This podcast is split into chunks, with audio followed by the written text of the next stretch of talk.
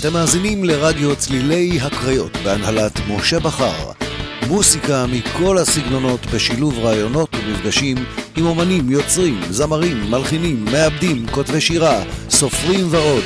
אתם מוזמנים להוריד את האפליקציה של רדיו צלילי הקריות ולהיות מחוברים 24/7 כאן ברדיו צלילי הקריות.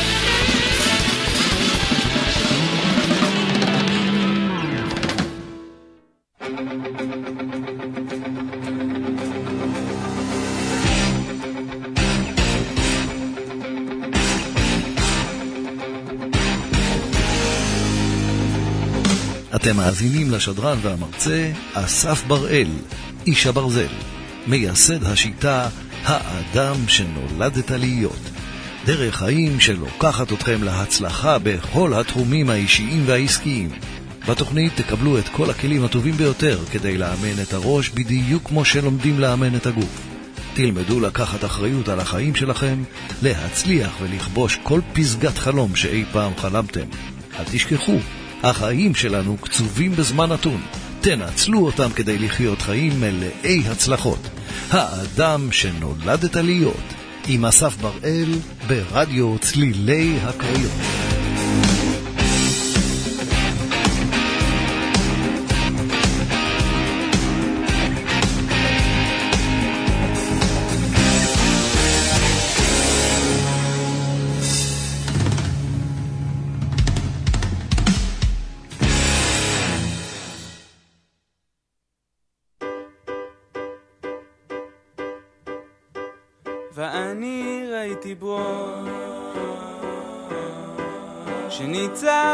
בתוך שדה מול פני השמש.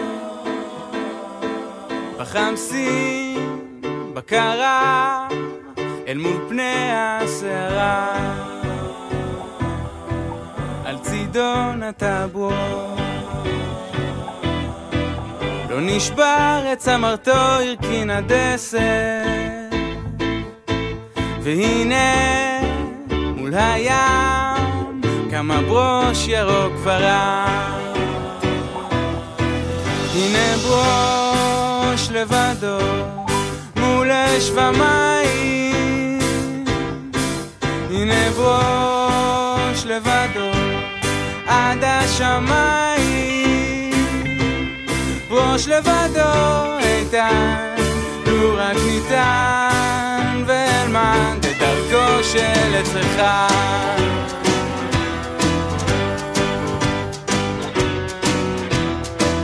ואני כמו תינוק שנשבר ולא יכול מול פני השמש. בחמסין, בקרה, אל מול פני הסערה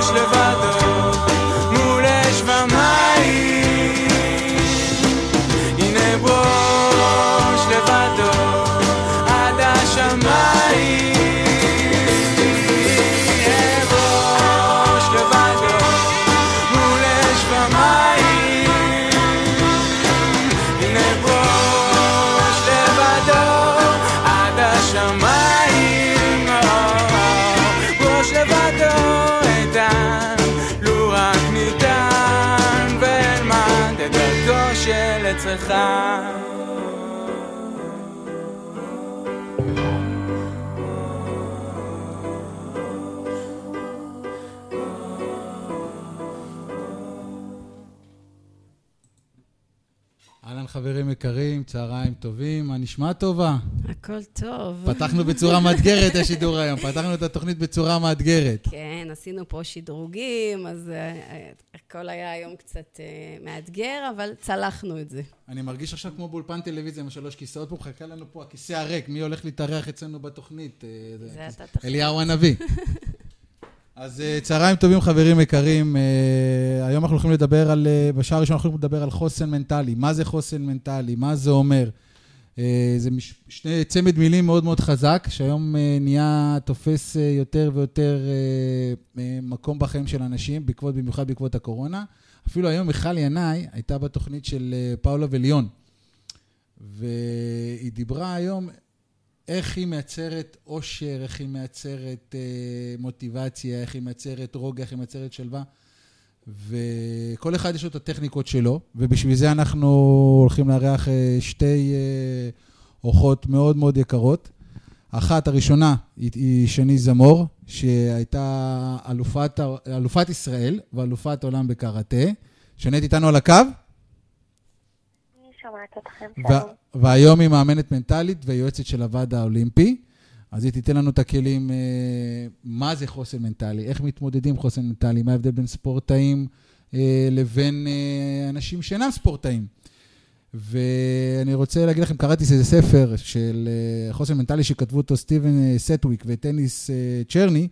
הם שני מחברים שהם מומחים לבריאות הנפש, הם חקרו את הנושא החוסן הנפשי. וזה ציטוט מהספר. אנשים בעלי חוסן נפשי נוטים להיות אלה שלומדים כל חייהם, רוכשים ידע או מחפשים הזדמנויות לאתגר את שכלם. מה את אומרת על זה, שני? אני אגיד את האמת, אסף, אני לא כל כך שומעת אותך טוב, אז לא הצלחתי לשמוע את המונח שהקראת. אני אומר, אני קראתי ספר של חוסן מנטלי שכתבו סטיבן סטוויק ודניס צ'רני. הם אה, מומחים לבריאות הנפש, הם חקרו את הנושא של מהו חוסן נפשי. וזה ציטוט מתוך הספר שמאוד התחברתי אליו, הם אומרים ככה. את שומעת אותי עכשיו?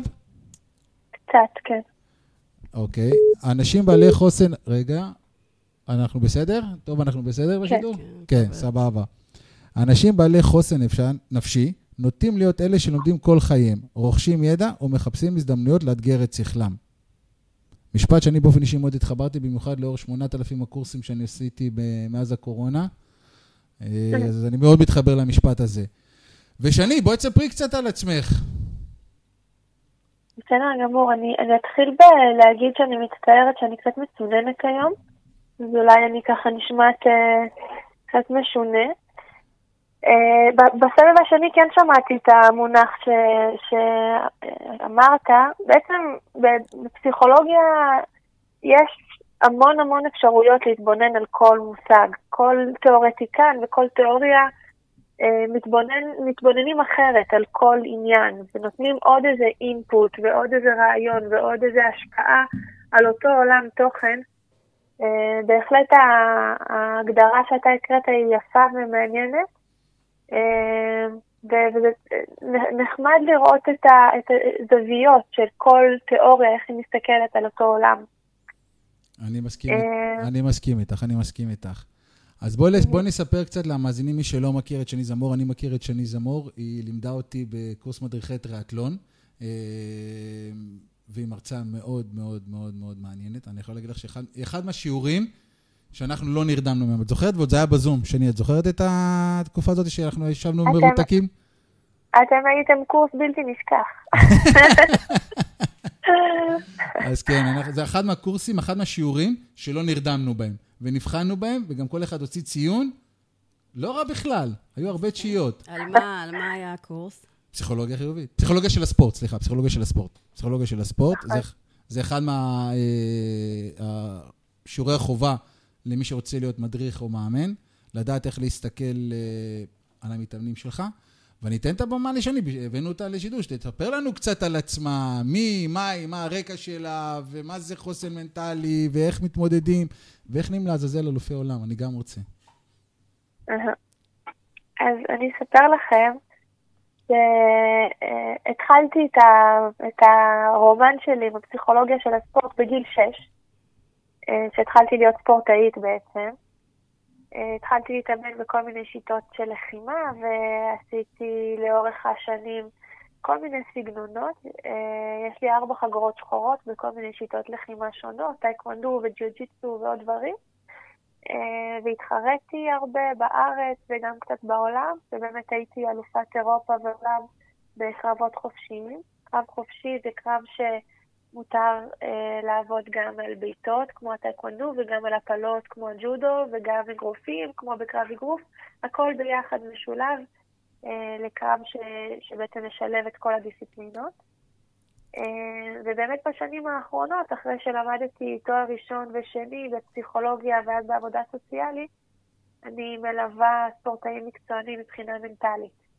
אני בעצם עובדת עם ספורטאי או קבוצה או מאמנים על איך הספורטאי מתנהג מנטלית, איך הוא חושב, איך הוא נלחץ, איך הוא מתקשר אה, וכולי. אז באמת, בין היתר, הלקוחות שלי זה הוועד האולימפי והאקדמיה למצוינות בווינגייט. וכמו שאסף ואני מכירים, אני גם מכשירה מאמנים ומורים ומדריכים. אה, זה בגדול הרקע שלי. את, כאילו, את מבינה אם יש לנו פה עסק? כן, שום דבר, היא לא אמרה כאילו כלום. בוא נגיד, את לא. רוצה להיתקל איתה בחוב, אני נשבע לך כשאת רואה אותה, את לא מאמינה שהיא אלופת, אה, הייתה אלופת העולם ואלופת ישראל בקראטה, כאילו, את- את לא מאמינה. שני, תמונה שלך בבקשה בתגובות. דווקא כל הזמן אומרים לי שיש לי קול מאוד עדין. אולי נכון. עכשיו בגלל הצינון הוא קצת התחספס. זה, זה משהו שאולי, בחורה, כאילו, אתה יושב, את רואה אותה נינוחה, רגועה. שלווה, עדינה, אתה אומר, כאילו, היא מביאה לך אחת, אבל אה, זה, אבל, אפקט ההפתעה הוא הכי חשוב. מה זה? לגמרי. אפקט ההפתעה. זה נכון, זה הדבר הכי חשוב. אז שני, בואי תספרי לנו איך את מתמודדת עם אה, חוסן מנטלי עם, אה, עם ספורטאים. נתחיל עם ספורטאים. מה ההבדל? מה עושה ספורטאי להיות אה, עילוי? מה צריך לעשות כדי להיות, אה, להחזיק את שגרת האימונים הסיזיפית הזאת לאורך כל כך הרבה שנים? מה את עברת בתור היותך אה, אה, ספורטאית? באיזה גיל התחלת בכלל את המסע? שש? היא אמרה מגיל התחלתי שש. בגיל בגיל שש, אבל האמת שהאהבה שלי התחילה עוד קודם, כשהייתי בת אה, ארבע או חמש, שהאחים הגדולים שלי התאמנו, ואני גם רציתי מאוד להתאמן יחד איתם, אבל לא הרשו לי. לא הרשו לך? אה, המאמן שם שהיה לא קיבל ילדים מתחת לגיל שש, וואלה, למה? וכשאני, זה היה החלטה שלו, אני לא אוקיי. יודעת. אוקיי. כשאני אה, חגגתי יום הולדת שש, החליפו מאמנים שם במתנ"ס, איפה שהתאמנתי, והמאמן החדש קיבל ילדים מגיל ארבע. אז יש בכל זאת אלמנט של מזל בחיים. לא הכל עניין של אה, עבודה קשה. את חושבת שזה מתאים באמת מגיל ארבע להתאמן אה, במקצועות האלה, בכלל, בתחומים האלה? אה, המומחיות שלי היא לא תורת האימון. אה, מבחינה פסיכולוגית, בכלל, זהו, שכן. מבחינת הנפש של הילד, זה מתאים בגיל כזה צעיר כבר להתחיל להתאמן במשהו? ל- אני חושבת שכן, מאוד. בכלל, תנועה ולתת לילד להביע את עצמו בצורה פיזית, לתת לילד להרגיש הצלחה, להרגיש מסוגלות, להרגיש שהוא שולט בגוף שלו. אני חושבת שזה מאוד מאוד בריא ונכון מכל גיל. אה, אני לא חושבת שיש עניין אה, להיכנס אה, לעולם תחרותי בגיל כל כך כל כך צעיר. ובעיקר, אני לא חושבת שמשנה איזה ענף הולכים. זה משנה, כל זה משנה המסגרת. כל עוד המאמן הוא איש חינוך, וכל עוד המאמן הוא איש ערכי שנותן לילד, מלבד התנועה והפעילות הפיזית, עוד ערכים, אז אני חושבת שזה מאוד מאוד מבורך. אוקיי, אז את התחלת בגיל שש. כן. ואז, ואז מה, אוקיי, נכנס בעולם, לעולם בגיל 6, ומה גרם לך מגיל 6 ועד איזה גיל התאמנת? אה, השיא שלי היה בגילאי 20 ו... בין, אה, בין 15 ל-20 והתחרתי בעולם, אה, ואז לאט לאט ככה עשיתי פייד. לא היה לי איזה יום פרישה חגיגי וחד משמעי. אה, לא היה את היום הזה זה שתלית. את הנעליים? כמו בכדורסל, שיש כזה פרישה, את תלינו את. החגורות, לא את היא תלתה את הנעליים. החגורות ואת החלוק, אנחנו תלינו את הנעליים. בכדורסל זה לתלות את אחד, הנעליים. אף אחד לא מחא לי כפיים ש... לא מחאו לך כפיים. טוב, אז אנחנו, מוחאים לך כפיים, שאני, אנחנו מוחאים לך כפיים. אבל שאלה, עכשיו שאלה, בתור ספורטאית של 15 שנה, אני יודע להגיד, אני למשל הייתי ספורטאי אה, כדורסל, שחקתי כדורסל מעל אה, 20, ו... 20 שנה. אה, אומנם בצורה חובבנית, אז זה קצת שונה. אתה יודע, אתה מגיע לאימון, לא מגיע לאימון, זה לא שכל אחד איזשהו משהו. עד הליגות, עד ליגה ארצית שיחקתי, אבל זה עדיין לא דומה לכמה אימונים בשבוע היה לך למשך... מה, כאילו, כמה אימונים בשבוע היית מתאמנת על בסיס קבוע? הממוצע, נגיד, יש טרום season, ב season, אז זה קצת משתנה, אבל... אה, אצלנו לא היה אה, טרום ו season, היה פשוט מתאמנים. אוקיי, אז כמה ימים בשבוע מתאמנים? בשגרה, לפני שהייתי מתחרה, הייתי מתאמנת פשוט כל ערב. הייתי הולכת לבית ספר עם תיק בית ספר ותיק אימונים, ומבית ספר לוקחת אוטובוס לאיפה שהמאמן שלי נמצא באותו יום, ונוסעת ברחבי ירושלים, אני ירושלמית. הייתי נוסעת אליו, מתאמנת אצלו, חוזרת לישון כל ערב מאיפה שאני נמצאת. וכשהייתי מתחרה, אז זה היה אימונים פעמיים ביום. חדר כושר, חיזוקים, אימון אה, כאילו מקצועי, אימון... יש אה, בתוך ה-MMA, בתוך הסגנון שהתחרתי בו, אפשר לעשות אימון ג'יu-ג'יטסו, או אימון אגרוף, או אימון עמידה, כאילו אפשר לעשות אימונים ענפיים ספציפיים. אז uh, זה היה בקצב של שני אימונים ביום בערך. אני כל הזמן שאני שומעת על אנשים כמוך, אה, אני כל הזמן, הדבר הראשון שעולה לי בראש זה איך הם מכניסים את, ה, את הילדות שלהם, את החיי חברה. אה, אני מניחה שזה בא על חשבון הרבה, הרבה דברים. זאת אומרת, האהבה לזה צריכה להיות כל כך גדולה. אבסולוטית. כדי לב... זה בעצם, יש הרבה ויתורים בדרך. לא הולכים למסיבות, לא הולכים כי צריך לקום להתאמן, כי צריך להיות ערניים, יש תחרות, יש... איך את חווית את זה כילדה, את כל ה... אה, אני כנערה לא השלמתי טיול שנתי אף פעם בחטיבה תיכון. או שלא יצאתי בכלל, או שהייתי צריכה לחזור באמצע בגלל מבחן תחרות, אה, אימון חשוב, לא יודעת מה. הייתה אפילו פעם אחת שלא היה שום תחרות, אבל היה בר מצווה של בן דוד שלי, אז גם לא הייתי בטיול שנתי עד הסוף. יש הרבה ויתורים. ואיך מרגיש, איך מרגיש ילד? את יכולה להגיד לנו, ספר לנו את, את, את, את הנשמה של הילד, שצריך לוותר מצד אחד על הפאן והחברות אה, הרגילה, את הנערות שלו, ומצד שני, להגשים את החלום שלו בענף הספורט שהוא בוחר. זאת אומרת, תני לנו טיפים כאילו מה, מה, מה, מה, מה, מהמקום של הילד, של הנער, איך זה, איך, איך הוא מצליח להחזיק את זה? אני חושבת שיש כל מיני פרופילים אישיותיים של ספורטאים. נכון. יש את הספורטאי שיעשה את זה מתוך התחרותיות המאוד מאוד חזקה שלו. זה, זה, זה אולי הפרופיל שדומה אליי. אני מאוד מאוד תחרותית. אני מוכנה לא לאכול ולא לישון ולא לשחק בשביל לנצח. התחרותיות אצלי זה משהו מאוד מאוד מאוד עוצמתי. יש ספורטאים שהפרופיל האישיותי הוא אחר, אולי ספורטאי שדווקא הסיטואציה החברתית לא נוחה לו. הוא מעדיף להתחמק ממנה ולהתמקד במשהו שלא דורש ממנו יותר מדי כישורים חברתיים. יש ספורטאי שיעשה את, ה, את, הספורט שלו בשביל הרצון להשתפר מול עצמו, הצורך להיות הכי טוב, הפרפקציוניזם הזה. יש ספורטאי שיעשה את זה בשביל להרגיש אה, שהוא בשליטה על הגוף שלו, בשליטה על החיים שלו. יש כל מיני פרופילים. וזה, אה, וזה אמרתם נכון... אמרתם אהבה. וזה נכון, סליחה שאני רגע אה, מתפרץ, כי זה משהו שהוא קרוב לי ללב באופן אישי. וזה נכון לכל גיל, זאת אומרת, ישנה, יש, את יכולה לזהות, או שאת יודעת לזהות, או, או לא, מהניסיון שלך, האם זה משתנה, הפרופילים? זאת אומרת, אם, אם פעם אחת בתור נער אה, נכנסתי לעולם אה, של הספורט היחידני, אנחנו מדברים כמובן על הספורט היחידני, הוא קצת שונה מספורט קבוצתי, נכנסתי לספורט היחידני בהיבט של, נגיד, לא הייתי ילד מקובל, אוקיי? והיו לי חוויות חברתיות לא נעימות.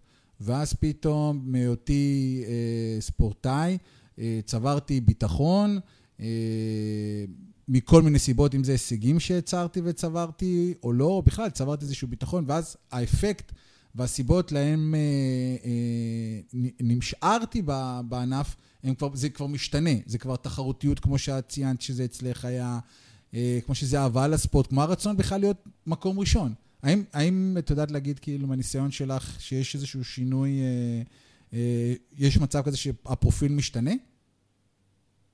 את שואלת אחת השאלות הכי אה, גדולות בפסיכולוגיה, נקודה. האם יש דבר כזה אופי? האם אופי של אדם הוא דבר שבן אדם נולד איתו ומת איתו, או שהסיטואציה המצבית, המצב שהוא נמצא בה, החברה שהוא נמצא בה, הסיטואציה היא זאת שמשפיעה. זאת אחת השאלות הכי נחקרות, אני לא בטוחה שיש לה תשובה. אה, האם בן אדם פועל איך שהוא פועל כי זה האופי שלו וככה הוא נולד וזה המכתוב שלו, או אם בן אדם פועל ככה כי הוא בתוך סיטואציה שמשפיעה עליו בכיוון מאוד מסוים. האם אני תחרותית כי ככה נולדתי ב-DNA שלי, או שאני תחרותית בגלל האינטראקציה שלי עם ההורים שלי, עם המאמן שלי, עם החברים שלי בבית ספר, עם המורים. אין לזה תשובה.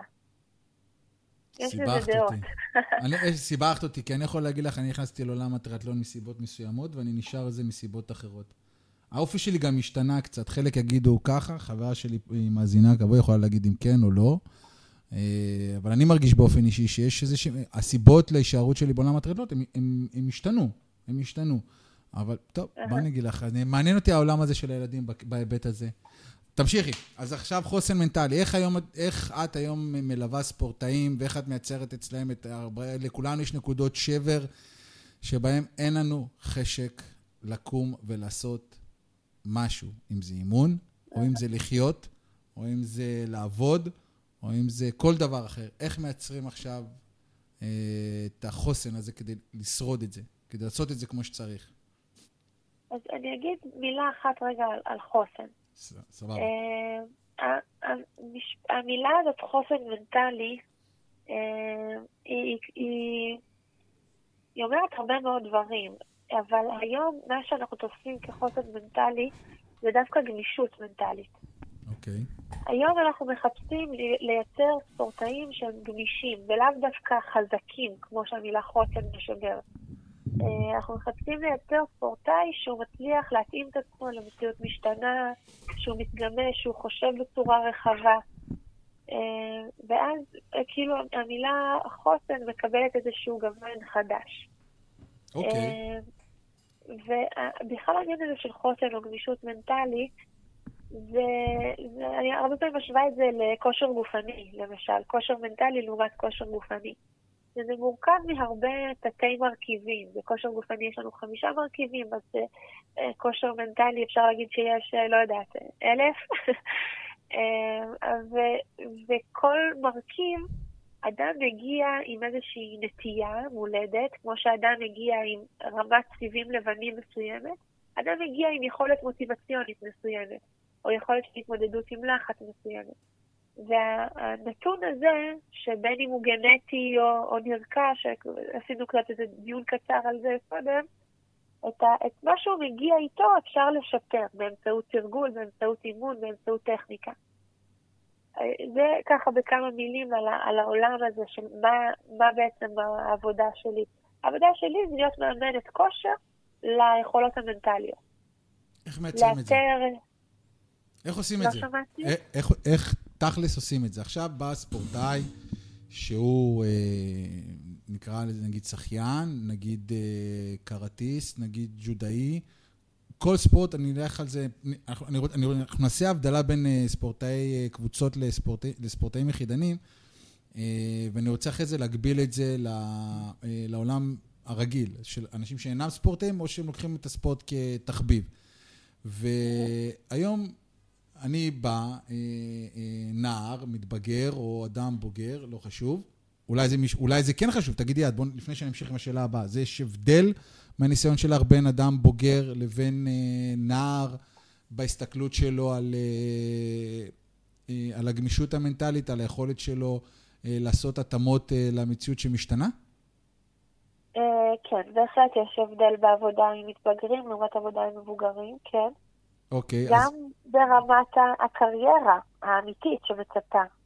לאדם אחרי גיל 35, אולי קריירה היחידה שיכולה עוד אה, להתרחש בקריירה של ריצה ארוכה, אינדורנס, דברים כאלה. רוב, רוב הקריירות הן עד גיל 35, אה, שזה בעצם גיל ההתבגרות, פלוס קצת. אה, וגיל ההתבגרות יש לו מאפיינים פסיכולוגיים מאוד ייחודיים. אה, לטוב ולרע. יש איזשהו, אה, אה, איזושהי בוא נגיד ככה, למה מגייסים אנשים בגיל 18 ולא בגיל 35? כי יותר קל לעצב אותם. כי הם פחות חכמים, הם פחות נוקשים, הם פחות מעוצבים. באותה מידה גם העבודה שלי היא שונה עם מתבגרים לעומת עם מבוגרים. והיום, והיום, אה, אה, להבדיל נגיד משנים עבר, רואים התפתחות אה, הרשתות החברתיות. אני מניח שגם הנוער הוא קצת שונה ממה שהיה נגיד לפני חמש שנים, או לפני ארבע שנים, או לפני שלוש שנים. כאילו המודעות החברתית, הרשתות פותחות צוהר לעולם חדש, שבו אותו ילד הוא, הוא נחשף לדברים שהוא לא נחשף אליהם אילולא אותן רשתות החברתיות. ואז הוא אומר, כאילו, אני לא יודע, אני שואל, האם נתקלת את באופן, בדברים כאלה, האם הם באים ושואלים, כאילו, מי אמר שאת צודקת? כי ראיתי ככה וככה באינסטגרם, וראיתי את זה ככה וככה בפייסבוק. או לחילופין, יש לך כאלה, די, אין לי כוח יותר להתאמן, נשבר לי, אני רוצה לעזוב ולהתקדם למקום אחר. מה עושים אז? אני חושבת שאולי היה, אה, אה, אולי מישהו שעושה את המקצוע שלי 30-40 אה, שנה, שיש איזה אחד, שניים בישראל כאלה, יכולים לתת פרספקטיבה מעניינת על הדבר הזה. אני בתחום הזה שש שנים. מה שאני כן יכולה להגיד זה ש, שיש משהו בדור עכשיו הצעיר שהוא מאוד אינסטנט. הוא מאוד מחפש תוצאות מיידיות. דבר נוסף שאני רואה מאוד מאוד חזק זה ההורים המגוננים. שלי כספורטאית אה, לא היה, ולמאמן שלי כספורטאי ממש לא היה. אה, עם הסיפורים של uh, המאמן שלי שהוא הלך בשלג לאימון שלוש שעות בירושלים, ופה אם אבא לא מקפיץ אותי אני לא מגיע, זה, זה, זה הבדל. ברמת החוסן, ברמת האחריות שספורטאי לוקח על עצמו. אני חושבת שאחד הדברים שבאמת מעסיקים אותי ב, ב, ב, בכללי, במקרו, זה באמת ה, לייצר ספורטאים אחר, שלוקחים אחריות, שהם יוזמים, שהם עצמאים, שהם, אה, שמנהלים את עצמם. זה, אני חושבת שאחת הבעיות ש, ש, שקיימות היום בספורט של, של גילאי העשרה, אה, שזה בעיה וזה גם פתרון וזה גם יפה וזה גם קשה, העניין של השירות הצבאי.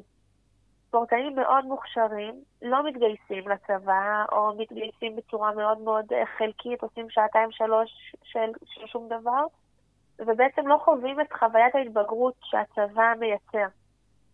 ו- ויוצאים אחר כך בגיל 20, 21, 22 חזרה לעולם הספורטיבי בלבד, חסרים את ההתבגרות הזאת, את החספוס הזה שהצבא מייצר. של תסתדר בעצמך, של תדאג לעצמך, של אין אבא ואימא שיצעקו על המפקד, שכאילו, משהו, משהו שם אני חושבת שחסר. אבל מצד אה, שני, מי שהולך לצבא, אה, אם הוא לא, אה, במתכונת הזאת שהם מקבלים את ההקלות, אז הוא יכול לפספס את הקריירה. הלכה הקריירה. בדיוק. הלכה הקריירה, נכון. אז איך, איך אפשר לשלב את זה? יש לי איזו פנטזיה, לא ברמה של תוכנית קונקרטית, אבל לייצר איזושהי תוכנית אה, של... אה, ש, שתוך כדי הצבא לעבור איזשהו תהליך. אה, אנחנו, אני עכשיו עובדת באקדמיה למצוינות, ואני רואה ספורטאים בגיל 16, 17, 18, שעוד רגע יוצאים לקריירה האמיתית, לצבא או לא לצבא, ו... עובר לי בראש איזו פנטזיה לייצר איזושהי מחשבה על הדבר הזה ואיזושהי אה, עבודה על המקום הזה שיחליף את, את מה שהצבא לא, לא נותן לח, לחיילים המצטיינים, לספורטאים המצטיינים האלה. טוב, רגע, אז אני רוצה לשמוע קצת על הפנטזיה. טוב, אתה רוצה לשמוע קצת על הפנטזיה? זה מתחיל לעניין אותי הדבר הזה. עכשיו זה כאילו על הפנטזיה של, של לחבר בין הצבא לבין... אה, אה, לקחת את הצבא באמת כמשהו שהוא מבגר, את אותו ספורטאי, זה משהו שאני לא חושב שיש, אני באופן אישי לא נתקלתי שיש איזה מישהו שלקח את זה וחשב על זה ככה, כי תמיד אה, לקחו את הספורטאים, וזה לא משנה אה, באיזה ענף, ואמרו להם, אם אתה ספורטאי מצטיין, תעשה כמו ששני אמרה, אה, שעתיים, שלוש ביום, תודה רבה, תרמת את חלקך, מה שנאמר משק ממטרות במרכאות, ותחזור להתאמן, ובהחלט, אני מסכים גם עם שני, ש... אותם אה, נערים מפספסים את, ה, את החספוס שהצבא מייצר. אני יכול להגיד לך עוד איזשהו משהו, שדבר שאני מאוד מאוד רואה אותו, במיוחד אה, בנוער בכדורגל, אני רואה את זה ממש, הנערים, נוער בכדורגל, מצליחים לייצר אה, תוצאות נהדרות בנבחרות. נכון, שני? כאילו, את גם נתקעת וראית את זה? שהם, לא, פספסתי משפט אחד. אני אומר שה, שהגילאים בכדורגל וגם בכדורסל אפילו, ה-under 21, אה, הם מייצרים הצלחות. יש לנו מקום שלישי באליפות אירופה, אם זה היה בכדורסל בתקופה של טל בורשטיין, וגם אחר כך עם, אה, עם, דן, אה, עם דני עבדיה, שהם גם כן הגיעו לאיזה שהם הישגים יפים, וגם בכדורגל הגיעו להישגים, עד אנדר 21. יש משהו שקורה כאילו לפני הצבא, לאותם נערים נוער, ואז בגיל, בגיל 18-19, כשהם כבר מתחילים להגיע, לעלות לבוגרים, קורה שם איזשהו טוויסט, ואז הם חלקם, או שהם צומחים לבוגרים ומתקדמים ונהיים, אבל הנבחרת הבוגרת שלנו מעולם, כאילו חוץ משנות ה-70, שעשתה איזשהו הישג, לא מצליחה לעבור את המחסום הזה של אה, לעשות את הקפיצת מדרגה כבר איזה 30, מעל 30 שנה. ושם יש איזשהו buffer שאף אחד לא יצליח לזהות אותו, למה זה קורה. ולפני שנדבר על הפנטזיה שלך, אני רוצה לצאת לשיר שביקשת שאני אשים של אה, נתן גושן. תראי, באתי לחלום. באלוהים זה לא, לא תכננתי, כאילו, עם הפנטזיה והבאתי לחלום, יצא ככה, ושאני באתי לחלום והפנטזיה יוצא, מה זה בינגו? אז תישארי איתנו, אנחנו נשים את uh, נתן גושן ונמשיך. בינתיים, אני רוצה להגיד לכם שאתם מוזמנים uh, לעלות אלינו לשידור ולשאול את uh, שני שאלות על uh, חוסן uh, מנטלי, uh, או לא רק, או לא רק. ובין אלה שעלו לשידור ושתפו אותנו גם מה חוסן מנטלי עבורם, איך הם ייצרו חוסן מנטלי, אה, יזכו בשובר של 300 שקלים מתנת אה, חנות הספורט אופני אחין, ואנחנו נלך לשיר שנתן גושן, באתי לחלום.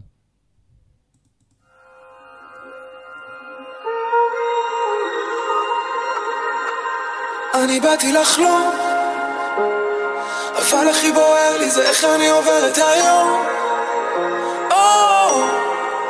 אני באתי לחלום אבל הכי בוער לי זה איך אני עובר את היום. בא לי לנתק, אני לא יודע מה בדיוק סיפרו לכם עליי אבל לא באתי לשחק. אני רוצה הכל עכשיו, אני לא יכול להתאפק. אולי כי זה מרגיש שהשעון שלי דופק. דבר איתי על איך בונים בניין שלא נופל. חזק ביסודות, חופשי מדאגות לאחרונה כל מה שאני עושה זה לנקות כמעט כל השנה שאלתי שאלות איך הכל מותר ולומד בחופשיות איך בונים מוסר בעמים הנהגת שחיתות. איך אפשר להתקדם אם לא מודים שזאת טעות. איך אוכלים כשר היום בנושא הבנות. פוליטיקאים עוד עושים את העיניים. ואיך יש אנשים שעוד מוחאים לזה כפיים. וגם אני מקדם ביום שישי בצהריים. אבא קח לי לשים לב אני כבר בן 32 אני באתי לחלום. אבל הכי בוער לי זה איך אני עובר את היום. אני באתי לחלום בוער לי זה שאני עובר את היום. זה זמן להשתנות, יש לי רשימה שלא נגמרת של דברים שהתחייבתי לעשות. והנשמה בוכה כשמדברים איתה פחות. שלי היא מפגינה, יוצאת לרחובות היא מחכה שאשים לב אז היא הולכת וחוזרת. צועקת בקולות עד שאשמע מה היא אומרת. אולי שלא אשכח אני אקשור עליה סרט שתבוא אני אשאל אותה אם כל זה רק חלום מי אני היום ומה לי בדמי האם אני בחרתי או החליטו במקומי. איך אני תקוע כבר שנים בתוך הגוף הזה? לא מכיר את עצמי אם לא אני דפוק אז מי? איך אני מרגיש אם לא אני? אז מי ישאל? מי יסביר לי מה מפחיד אותי? ממה אני נבהל? מה קרה ללב שלי מאז שהוא נפל? הוא לא פועם שווה לבדוק אם הוא מקולקל כי אני באתי לחלום. אבל הכי בוער לי זה איך אני עובר את היום. אני באתי לחלום אבל הכי בוער לי זה איך אני עובר את היום כי אני באתי לחלום אבל הכי בוער לי זה איך אני עובר את היום כי אני באתי לחלום אבל הכי בוער לי זה איך אני עובר את היום כי אני באתי לחלום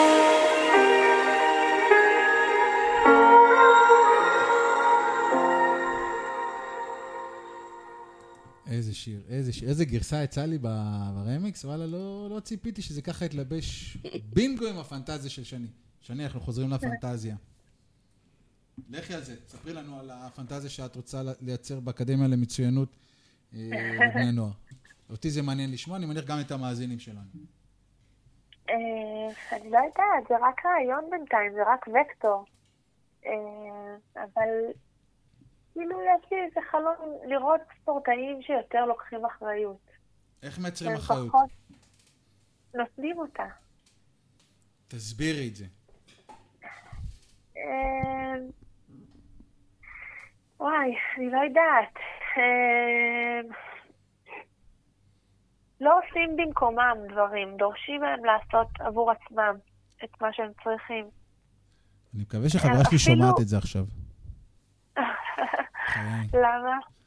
אה, זה סיפור, אני, אני מבטיח שאני אשתף אותו אחר כך. זה בכל דבר בחיים, בייחוד עם הילדים. אם לא נותנים להם את האחריות ולא גורמים להם לעשות משהו ולהאמין בהם בעיקר, שהם יכולים לעשות את זה, אז הם נוח להם תמיד שאנחנו נעשה בשבילם. יש, יש, לי, זה- יש, יש, יש את אסכולה שאומרת, אה, כדי לקבל אחריות אתה צריך לקחת אחריות, ויש כאלה שאומרים, תיתן את האחריות כדי שהם ייקחו את האחריות, שני. אם יש לך אסכולה כן. משלך. זה שילוב, לפי דעתי. אה, איך את רואה את זה? איך את היום אה, מאמנת את הספורטאים שלך אה, לקחת אחריות על הדברים שלהם? מה, מה הם הכלים שאת נותנת להם לקחת אחריות, לייצר גמישות מנטלית, אה, להוביל, להישאר אה, תמיד עם אה, טונוס אה, גבוה? איך עושים את זה? איך את, את עושה את זה? בדיון הקודם שהיה לנו על, על סביבה ותורשה, אז אני באסכולה של יותר סביבה. אני חושבת שכשאנחנו מקיפים את הספורטאי בסביבה מתאימה, אנחנו יכולים, אה, אנחנו יכולים להשפיע על האחריות, על המוטיבציה, על הלחץ, על הכל. אז באותו אופן גם ללמד את הספורטאי לייצר עבור עצמו את הסביבות שנכונות לו. ספורטאי שבא לאימון ואומר, "אה, אין לי כוח, זה, זה זריקה של אחריות, זה לא לקיחה של אחריות. אין לי היום חשק, אין לי היום מוזה, הוא לא לוקח אחריות. כשאני מלמדת אותו אה, לעשות למשל איזשהו טקס, איזושהי רוטינה, כמו שנדל עושה, אה, לעשות איזשהו טקס ש, שמעורר את המוטיבציה שלו, אז הוא בעצם לוקח אחריות על המוטיבציה שלו. הוא לא מחכה שהיא תגיע אליו, הוא לא מחכה שיתחשק לו. הוא עושה את הדברים המתאימים כדי שהמוטיבציה תצטרף למסיבה. זה, זה משהו, כאילו, אני מאוד חושבת ש, שהסביבה מאוד משפיעה, אז גם אני תופסת את עצמי כסביבה, יחד עם המאמנים ועם הצוות, אבל גם אני שואפת תמיד ללמד את, ה, את הספורטאי עצמו לייצר עבור עצמו את הסביבות הנכונות שלו. אוקיי. ו- ולהקיף את עצמו בגירויים הנכונים שמעודדים אותו לפעולה הנכונה. איך עושים את זה? זה, זה, זה יפה, זה, זה מדהים, אבל איך, איך עושים את זה? בוא נגיד אמרת אה, טקסיות. אחלה, אני לא יודע שלנדל, אני דרך אגב שמעתי הרצאה שלה, מעניינת מאוד, מומלצת בחום, אה, שהיא משתפת, כמה אמרת, אה, כמה, אה, איך אנחנו, איך, איך הגדרת את זה, טקסיות של נדל, כמה, אה, אה, אה, איך, איך קוראים לזה? יאללה, יש לו... אה, כמה פעולות הוא עושה קבועות רוטינות? לפני משחק? רוטינות, רוטינות, רוטינות, זהו. זו המילה שברחה לי. כמה רוטינות הוא עושה לפני משחק? עשרות. עשרות. אה, עשרות שעות. אבל, אבל נראה לי שעל הרוטינות של נדל אפשר לעשות אה, עוד ראיון של שעה. עוד רעיון של שעה. מה זה, תני לנו דוגמה, מה זה, מה זה הטקס הזה, מה זה הפעולות האלה, כמו מה למשל? מדיטציה, דברים כאלה? אז קודם כל, אה, אני מאוד אוהבת את השילוב של מדיטציה בעבודה, כאילו עם ספורט הישגי, תחרותי, אבל זה לא כלי שהייתי משתמשת בו רגע לפני אימון, כי הוא מאוד אה, דאונר, הוא מאוד מרגיע. אוקיי. אה, ואנחנו לא רוצים אה, להיכנס לאימון אה, רדומים אה, ומנומנמים, אבל אה, לייצר איזושהי מערכת שלא, שלא משתמשת בכוח רצון. נגיד את רוצה אה, לאכול יותר בריא או לעשות יותר ספורט. אם את מקיפה את עצמך באוכל לא נכון, אנשים שלא תומכים בתהליך שלך, אה, ביגוד שלא תומך בדבר הזה, כל הדברים שהם נשמעים הכי בסיסיים והכי חיצוניים, הם מאוד משפיעים עלינו. מספיק שאת קמה בבוקר ומתלבשת בבגדי ספורט ושמה נעלי ספורט, כבר הסיכוי שתעשי איזושהי פעילות הוא יותר גבוה. ברגע שאת אה, בוחרת איזה מזון להחזיק לא בבית. מה את אומרת? לא, אסף פשוט אה, מתלהב, הוא קם ומדגים שהוא לובש אה, בגדי ספורט. נעלי ספורט, ג'ינס וזה, זה לא נחשב... אה, אני אחרי אבל אימון, אני אחרי אימון, אני באתי ספורטיבי. אבל נכון, זה דברים שלא חושבים על זה, נכון, לגמרי. אוקיי. אם הוא היה נועל עקבים בבוקר, הוא כנראה לא היה בוחר לעלות במדרגות. אפרופו עקבים, היא באה עם עקבים, היא באה עם עקבים. ועליתי במדרגות, ואין לי שום כוונה לעשות ספורט. רגע, יש את, אה, יש את, אה, אה, דרך אגב, את זוכרת שדיברנו שאת תעשי הליכה, ריצה, הליכה, ריצה? דיברנו. כי דיברנו על זה, הקפנו אותה באנשים שעושים, אה, כן, לאט שרצים. לאט זה סוגר עליי. ואז היא אמרה, טוב, בסדר, נשברת, אני אתחיל עם הליכה ריצה. שלוש שניות. ואז שיניתי בשלושה, ארבעה שידורים האחרונים את האורחים, ואז עוד פעם היא לקחה רוורס. זאת אומרת, כאילו ניסיתי. הקפתי אותה באנשים שרצים, נכנס בה מוטיבציה. עכשיו היא לקחה צעד אבל הבאתי לאנשים מצחיקים, אז לא, לא, לא, אני חוזרת לעקבים. סליחה, שני, תמשיכי, שיתפתי אותה. בעצם, מה זה מוטיבציה? מו- אנשים חושבים שמוטיבציה זה, זה רגש. שמחכים שהמוטיבציה תגיע, שיבוא לי. אבל המוטיבציה היא לא רגש בעיניי, המוטיבציה היא וקטור, היא כיוון. יש לנו איזה כיוון מוטיבציוני, מפה צריך לייצר את המערכת שתסחוב אותי לכיוון הזה. להירשם לחוג, לשלם כסף למאמן ולהתחייב מולו.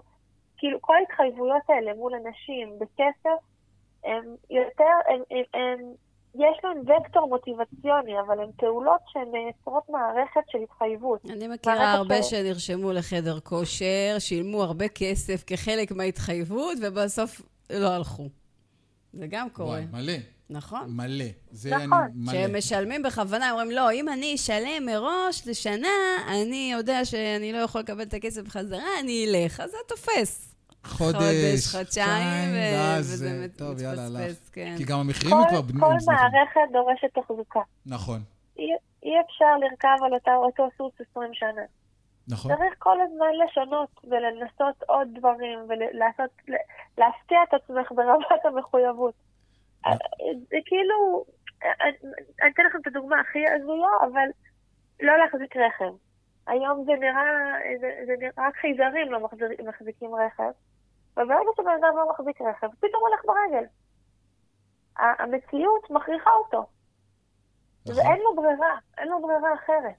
וזה בדיוק העניין של מוטיבציה. יש לך מוטיבציה ללכת יותר ברגל, תעשה צעדים שיכריחו אותך לבצע את הדבר הזה.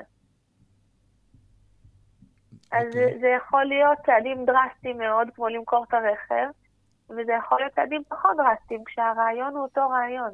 לא לסמוך על מוטיבציה. כי ברגע האמת אנחנו יצורים שהם אבולוציונית עצלנים. כשיש לנו אפשרות לבחור בין מלפפון ובין אנג'רי, המוח שלנו מחליט עבורנו, האב הקדמון שלנו מחליט עבורנו. אנחנו לא חכמים ברגע הזה. גם זה היה... אנחנו יכולים להיות חכמים הרבה לפני כן. נכון. אני אומר, גם זה היה היום אה, אצל פאולה וליון, דיברו בבוקר על אה, איך מתמודדים עם, ה, עם הרצון, עם הדחף, לקחת את המשולש פיצה. איך, איך, איך אנחנו עוצרים את זה? איך אנחנו אה, מייצרים את השליטה בדחף שלנו לבצע פעולות שהן לא בהכרח, אה, אה, הן טעימות מאוד, הן מאוד אה, מרצות אותנו, אבל בלונגרן הן לא תורמות לנו יותר מדי. והיה אה, דוקטור שהתראיין שם ו- וסיפר איך הוא עושה את זה, אבל זה כבר היה בתהליך אה, אה, רפואי אה, כזה או אחר. אנחנו נצא ש... אה, שני לשיר אה, נוסף, כי אנחנו נעלה לשידור. אה, דנית, היא רוצה לספר אה, איך אה, היא מייצרת חוסן מנטלי ונוכל אה, לאתגר אותה באיזה שהם אני שאלה אגיד או אבל. רגע משפט על מה כן, שאמרת על סליחה. הפיצה. סליחה. שההלכה היהודית עושה את זה מאוד מאוד טוב. כל העניין של לשים סייגים. אם אני בפיצריה עם האשראי בחוץ, יהיה לי מאוד קשה אה, לעמוד בדחף. אני נכון. אצטרך המון המון המון מוטיבציה בשביל לעמוד בדחף. אבל אם אני יודעת שפיצה זה, זה, זה הקטע שלי, זה הנקודת חולשה שלי, ואני בוחרת מראש לא לצאת עם אשראי, בוחרת מראש לאכול בבית את המנה הטובה שלי, בוחרת מראש לקחת איתי אוכל, בוחרת מראש לעשות סיבוב ולא ללכת דרך הפיצה. אם אני עושה סייגים, אני בעצם לא צריכה להשתמש במוטיבציה. אני מייצרת מערכת. זה כמו, אפרופו אה, אה, המיטה היהודית, כאילו כשאומרים לשמור נידה, אומרים לך כאילו, אם אתה לא יכול לשלוט על עצמך, נביא לך את הסביבה הלא טבעית, ונייצר עבורך את השליטה על, אה, על הנידה. תהיה מידות נפרדות. זה יותר, אתה, גם אכילת בשר חלב, כל הדברים. בשר חלב, שני כיורים. אתה אומר, הכניסה היא בחוץ, אבל אני אומרת, ההלכה היהודית אומרת כן. לך, תייצר מערכת שלא שמה אותך בסימני שאלה, שלא שמה אותך בקונפליקט, שלא מאתגרת את המוטיבציה שלך, כי המוטיבציה שלנו היא, היא, היא לא הדבר הכי חזק שלנו. נכון. קשה לייצר מוטיבציה. סוכר לבן יותר חזק מזה. נכון, נכון. טוב, אנחנו נצא לשיר uh, שלישי של uh, נועה קירל, מיליון דולר, uh, ונעלה את דנית לשידור. דנית, תהיי זמינה, אנחנו מתקשרים אלייך.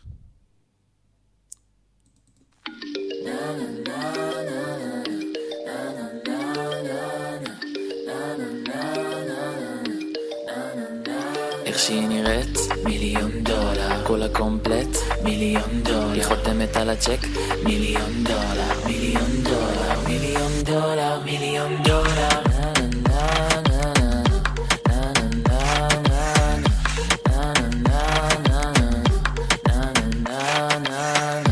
וואו וואו באתי, ראיתי, הבנתי, אמרתי לכולם פה וואו וואו צילמתי, קלטה אותי, הגזמתי וכולם אמרו ממה איזה טעם מיוחד יש לה ממה איזה סטייל משוגע שבא?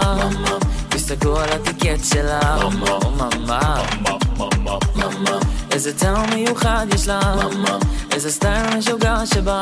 ממה תסתכלו על ה ticket שלה. ממה איך שהיא נראית, מיליון דולר. כל הקומפלט, מיליון דולר. היא חותמת על הצ'ק, מיליון דולר. מיליון דולר, דולר,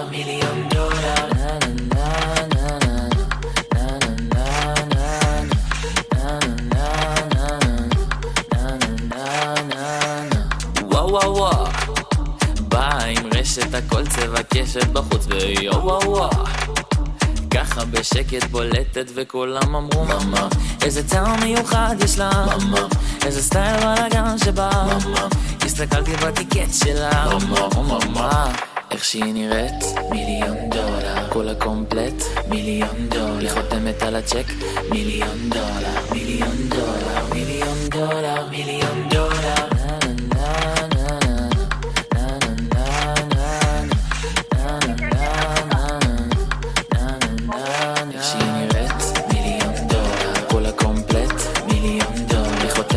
check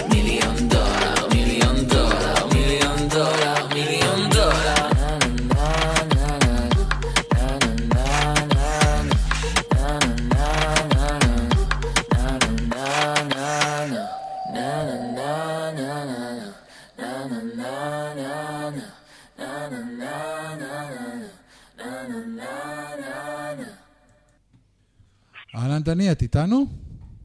דנית? כן, אני דנית ושני, אתן שומעות אותנו, נכון? שיחת ועידה. שומעות. שומעות אחת את השנייה? שומעים אותנו? שומעות אותנו? כן. יאללה, מעולה. דנית, ספרי לנו מי את, מה את, מהו בשבילך חוסן מנטלי ואיך את עושה את זה. אז לי קוראים דנית פרידמן, אני הרבה דברים, אני קודם כל בהקשר הספורטיבי אשת ברזל, אני טריאטלטית ומרתוניסטית, יש לי גם דיי ג'וב בתור מנהלת הדרכה, ואני גם אה, בפני פתיחה של קריירה שנייה בתור מאמנת מנטלית יצירתית. אני עליתי לשידור כדי לתת איזושהי זווית אחרת, אני מאוד uh, מתעניינת במה ששני אומרת. אני בחורה שלפני שבע וחצי שנים, בדיוק כמו שטובה אומרת, הקשר ביני לבין ספורט היה מקרי לחלוטין.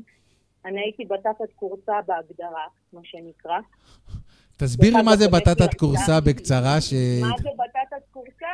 אני שנאתי ספורט מילדות, אני בחיים שלי לא התעניינתי בספורט, אני באה ממשפחה שממש לא אוהבת ספורט, עד היום הם מסתכלים עליי כאילו אני מטורפת.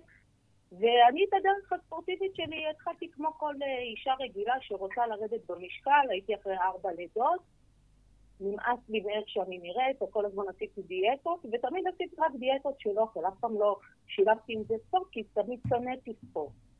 וככה מהליכה מקרית שהתחלתי סביב הבלוק, אה, ואחרי הרבה התחלות מאוד קשות של הליכה וריצה והליכה וריצה, אני בסופו של דבר התגלגלתי אה, לאיזשהו אימון אישי עם מאמנת ריצה, והאימון הזה לא היה בו שום דבר שונה מכל אימון אה, של שתי, הייתי שם עם חברה, של שתי רצות מתחילות. באימונים כאלה בדרך כלל מה שעושים בהתחלה זה הולכים המון ורצים קצת. אבל אני מבחינתי, ההתמכרות שלי לספורט התחילה בדיוק באימון הזה, כי אני למדתי משהו שאני משתמשת בו ככלי עד היום.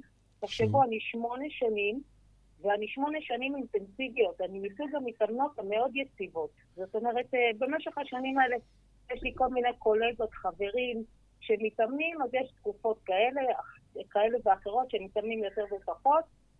אני מנהלת לו"ז אימוני של שבעה ימים בשבוע. אני כל יום מתאמנת. ואני אימא גרושה חד-הורית לארבעה ילדים, אני עם עבודה שאני צריכה להחתים שעון בשעה שמונה בבוקר.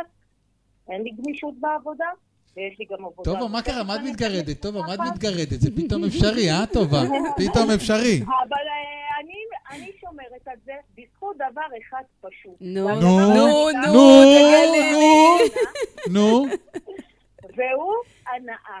ברגע שאתה נהנה ממה שאתה עושה. אתה מתמיד. איך נהנים מזה, דנית? איך נהנים מזה? תני לנו טיפ איך אני נהנים אסביר מזה. לך איך כן. נהנים מזה. נהנים מתחושת הסיפוק, נהנים מזה שאת סיימת אימון, נהנים מזה שהצלחת לסגור איזשהו מעגל, שעשית משהו, שהזזת את הגוף שלך. ואני גם, אני היום אומרת גם למתאמנות שלי, גם מתאמנות מנטליות וגם סתם לאנשים שרוצים להתחיל לעשות ספורט, שאומרים לי איך, תמכרי אותנו. לא צריך לעשות שום דבר בהגזמה. מספיק שיצאת אפילו להליכה של 20 דקות, אבל עשית את ה-20 דקות האלה, גם אחרי 10 דקות נשבר לך ונמאס לך, אבל אמרת לעצמך, יאללה, אני עכשיו הולכת עוד 5 דקות, ואני הולכת עוד 2 דקות, ודרך אגב זה משהו שאני עד היום משתמשת בו. גם היום באימונים שקשה לי בהם, או לא בא לי, אני תמיד מתחילה בקטנה. אני אומרת, יודעת מה, היום אל תרוצי את כל העשר. היום אל תרוצי את כל העשר, היום תצאי רק לחמישה קילומטר. בחמישה קילומטר אני אומרת לעצמי, יודעת מה, תמשכי לשבעה קילומטר. בשבעה קילומטר אני אומרת, כבר די, אני בשבעה, אני לא אסיים את האימון שלי, אני אסיים. אז זה טכניקות מחשבתיות שלומדים אותן, לפעמים לומדים אותן בדרך קשה דרך הספורט, אבל ברגע שנהנים, ואני מאוד מתחברת למה שאני אומרת, אי אפשר להישען על אותו הדבר כל הזמן. אנשים אומרים לי, איך את כאילו בתשוקה? תשמעו, חבר'ה, אני קמה בארבע בבוקר כדי להתאמן. היא במועדון לא ארבע- בבוקר, לא החמש בבוקר. כן, אני מועדון ארבע בבוקר, ואני מתאמנת לבד, אני לא מתאמנת עם קבוצה. שני, יש לך כאלה ספורטאים? בגלל האילוצים שלי. שני, מה זה? שני, את נתקלת עם כאלה ספורטאים של מועדון ארבע בבוקר? בטח.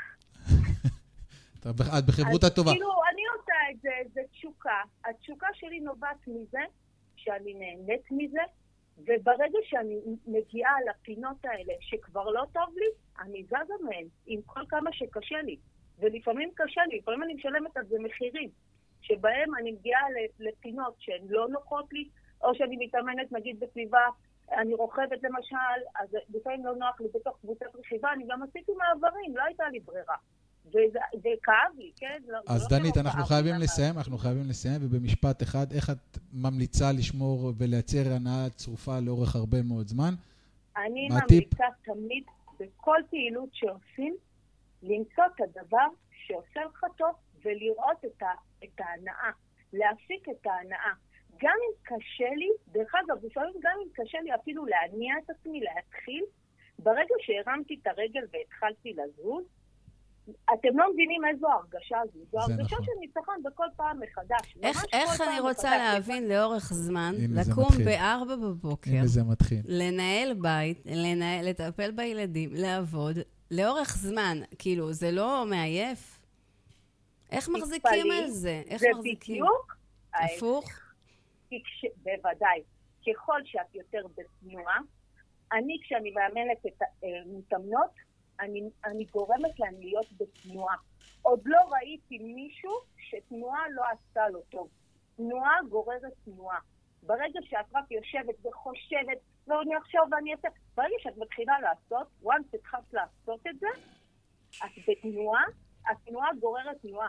ואת יכולה לראות אותי שאני לאורך כל שעות היום, זה נכון שאני מכבה שלטר מוקדם, יש לי שעות שינה מאוד מוגדרות, בגלל שאני רוצה לנהל שגרה ספורטיבית ולשמור על הגוף שלי, אבל אה, גם בתוך המסגרת הזו של שעות היום, אני כמעט כל שעות היום מאוד אקטיבית, כאילו אני שומרת על רמת אנרגיה גבוהה, ואני מאוד חדה. אני, אני יכולה להגיד לכם חד משמעית, שמאז שהתחלתי להתנהל בצורה הזו, הפכתי להיות טובה בכמה דרגות בכל דבר שאני עושה. ולפעמים אנשים מסתכלים וכאילו, הם לא מצליחים להבין איך אני עושה את זה.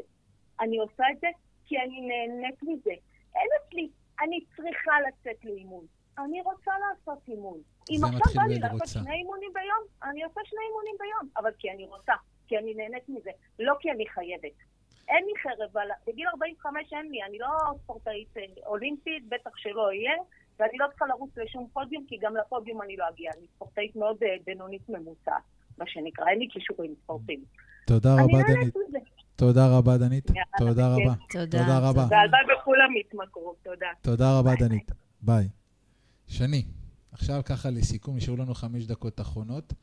בואי תספרי לנו אה, איפה אפשר להשיג אותך, איך אפשר ליצור איתך קשר, איך אפשר אה, לתאם איתך אה, מפגש אימון, שיחה, אה, כל הפרטים, ש... ואיזה הרצאות ואיזה סדנאות. בואי ת... תתני לנו קצת עכשיו את הפן השיווקי שאני הכי אוהב, אה, אה, והוא, הכי... והוא חשוב מאוד, הוא חשוב מאוד. אה, בשמחה, תודה על הבמה. אה, אז אפשר אה, למצוא אותי בפייסבוק, לדף שלי קוראים שני זמור אימון מנטלי. אפשר להתקשר אליי, זה 054-5462-852. אפשר לכתוב שני זמור בגוגל, אתם תמצאו את האתר שלי, שאפשר לראות בו גם מה קורה ודברים שכתבתי. אני עושה אה, קורסים למאמנים ולהורים של ספורטאים ולספורטאים, השתלמויות של אה, אימון מנטלי, שאני מלמדת כל מיני כלים, על לחץ, על מטרות, על מוטיבציה, אה, על כל מיני דברים כאלה. אז אפשר להצטרף לאיזה קורס, או להזמין סדנה, או לבוא לייעוץ אישי, גם בזום. אז כל, כל הדרכים מובילות לרומא. ושני, אני מבקשת תמונה בתגובות, אני רוצה לראות איך את נראית. שימי את הפרטים שלך בבקשה בתגובות על מנת שנוכל, אה, על מנת שהמאזינים יוכלו ליצור איתך קשר, כי זה מאוד חשוב. תשאיר לנו את הלינק שלך לפרופיל בפייסבוק ולאתר, אה, שיהיה אפשר ליצור איתך קשר. תודה. איזה משפט סיום? היה לי כיף איתכם. היה כיף ענק. אני חייב להודות שאני מאוד התרגשתי להזמין את שני. היא, היא הייתה אמ, המרצה שלי, זאת אומרת, היא לימדה אותי את מה זה פסיכולוגיה של הספורט. שני, תבואי לפה, תעשי לנו, זה יותר כיף באולפן. תביא לה מכות. כן, תבואי תעשי לי איזה... איפון. תעלי, איך זה נקרא? תרגיל, קראתי. תעשי לה איזה איפון. סגור, פעם הבאה. תתני לנו את הטיפ שלך. אה, אנחנו רצינו לדבר, דרך אגב, על, על ההבדל בין ספורטאי, בין הגמישות המנטלית בין ספורטאי ל... למישהו שהוא לא ספורטאי ולא נשאר לנו זמן. אמרתי לך שאני שזה ייקח, שזה עף, השעה עפה. אני אמרתי לך שהשעה נכון, עפה. נכון, נכון. אה... שאלתם שאלות טובות. תודה רבה. אנחנו, כי יש לנו אה, אורחת שאפשר לשאול את השאלות אה, מדהימות, ושהיא גם עונה תשובות אה, ענייניות ומדהימות. אז תני לנו במשפט אחד לסיכום. אמ, משפט לסיכום. כן.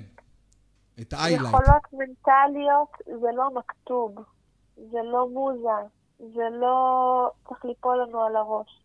צריך לאמן את היכולת המנטלית, צריך לאמן את המוח, צריך לאמן את הרגש, צריך לאמן את, את, את מה שקורה בקופסה. יש טכניקות ויש כלים ויש שיטות מאוד מאוד מסודרות בשביל להשתפר במאפיינים האלה. אז אם אתה או את חושבים שאין לכם מוטיבציה, כל מיני משפטים שאני שומעת, אנשים אומרים לי, אני חלש אופי, אני לא בנוי לזה, זה לא מתאים.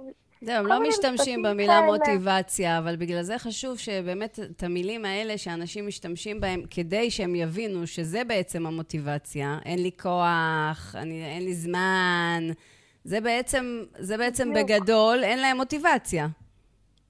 שבעצם בגדול הם חושבים שהמוטיבציה היא חיצונית להם. במקום לקחת אחריות ובעלות על הרגש שלהם ולנהל את החיים שלהם כמו שהם רוצים לנהל אותו. חשיבה יפה. שלנו. זה נותן באמת אה, מבט אחר על, ה... על המילה הזאת, ובכלל, כאילו, על החיים. תודה רבה, שני. תודה רבה רבה תודה רבה, לכם, שני. היה תודה לי רבה. כיף. הייתה שעה. מרתקת. תודה רבה. להתראות, ביי ביי. להתראות. להתראות. ביי ביי. אז כמו שאתם הבנתם, אה, גמישות מנטלית, לא חוסן מנטלי. אני הולך לאמץ את זה. לגמרי, זה, היא ממש העירה פה נקודה שאני חושבת שהרבה לא חשבו על זה בכלל. את הולכת לרוץ. אני אשתדל. טוב, תקשיבי, את חייבת לשים פה איזשהו... את יכולה להגיד כן, את יכולה להגיד לא. לא, אני לא רוצה לפסול את זה, אני לא רוצה לפסול את זה, אני אעשה מה ש... שאני אמרה, ואני אנסה לעשות תרגילים. תקיפי את עצמך בסביבה תומכת. דרך אגב, אפרופו סביבה תומכת, ב... בסדנאות אימון, שיש יש הר- הרבה אנשים שעושים, כל המנטורים הגדולים, הם, הם בונים בתוך הקבוצה הגדולה סביבה תומכת. שזה תמיד יהיה לך קבוצה של חמישה אה, אנשים, סדר גודל של חמישה, עשרה, או, או שיש כאלה שעושים באדי, ואז המטרה היא לעזור לך כל הזמן לשמור על האנרגיות, מה שנאמר, הסביבה התומכת. לגמרי, אני מאמינה בזה לגמרי. הסביבה שאתה נמצא בה, זה, זה מה ש... לביאות בעסקים. אתם לגמרי, מ- נכון. מקיפות את עצמכם ב- ב- ב- בנשות נשות עסקים. עסקים, שרואים כל אחת שרואה איך השנייה מתקדמת, ואם היא הצליחה, אז איך אני לא יכולה להצליח, וזה מדרבן אותה כן להצליח וכן לעשות. זה לגמרי, אני מאמינה בזה לגמרי, אני פשוט צריכה את הסביבה. אני. צריכה למצוא אותה. בשעה השנייה, בשעה השנייה אנחנו הולכים להעלות את אה, דיאנה, דיאנה סנר. דיאנה סנר, אה, אני מקווה שאני הגעתי את השם נכון. דיאנה, אני מצטער אם לא. את תעדכני אותנו אם לא. אה, דיאנה סנר היא ספורטאית פראלימפית. היא האישה היחידה בנבחרת ישראל שמשחקת ברוגבי על כיסא גלגלים. אתה, אתה מאתגר אותי כל שבוע. עכשיו, אני. רוצה... אז אני חושב שעשינו הכנה לגמישות המנטלית, לגמרי. אה, והולך להיות מאוד מאוד מעניין. דיינה, אנחנו יוצאים עכשיו אה, לשיר, ואנחנו אה, נעלה אותך לשידור עוד מספר דקות. אנחנו יוצאים לשיר שיר? של מרינה מקסימיליאן, רגע, בוער בי השינוי, אפרופו. ואני מזכיר לכם, אה, מאזינים ומאזינות יקרים אה, ויקרות, מי שהמאזין שיעלה לשידור, או המאזינה שתעלה לשידור, ותספר לנו איך היא מייצרת, אה, מייצרים אה, גמישות מנטלית. הסיפור המעניין ביותר יזכה את המספר או המספרת בשובר קנייה על 300 שקלים בחנות הספורט של אה, אופני יכין. אני מזכיר לכם, חברים, אין אותיות קטנות, זה לא בכפוף לבקנייה מעל. שאלו אותי גם כמה שאלות, זה בקנייה מעל, זה שובר הנחה? לא, חברים, זה 300 שקלים ללכת להתפרע בחנות. אה, ואנחנו יוצאים לשיר של מרינה מקסימיליאן, בוער בי השינוי. נתראה בעוד מספר דקות.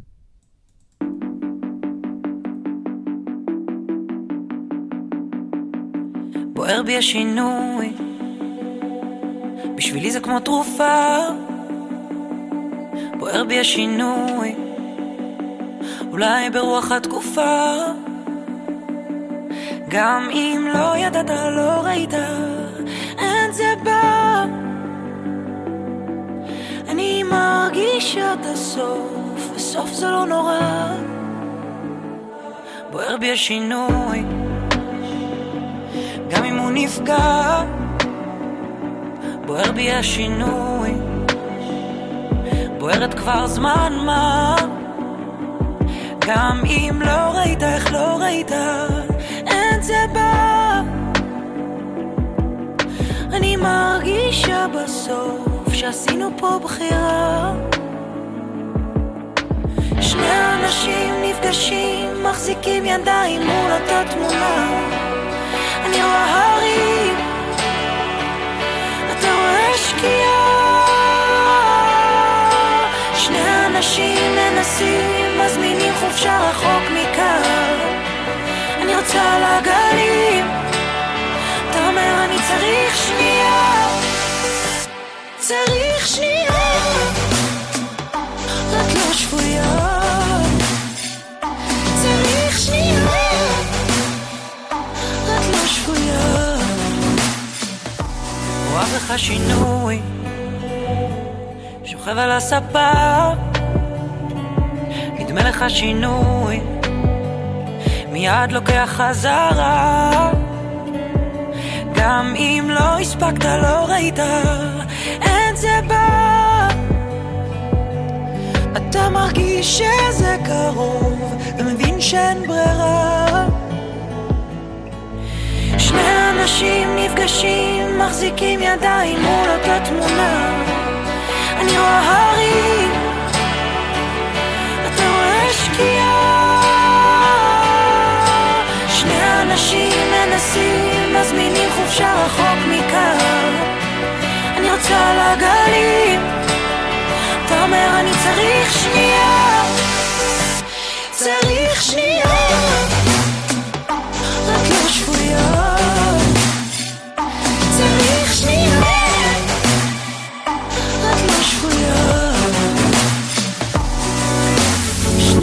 אנשים נפגשים, מחזיקים ידיים מול אותה תמונה.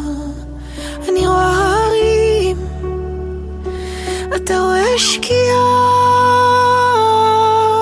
שני אנשים מנסים, מזמינים חופשה רחוק מכאן.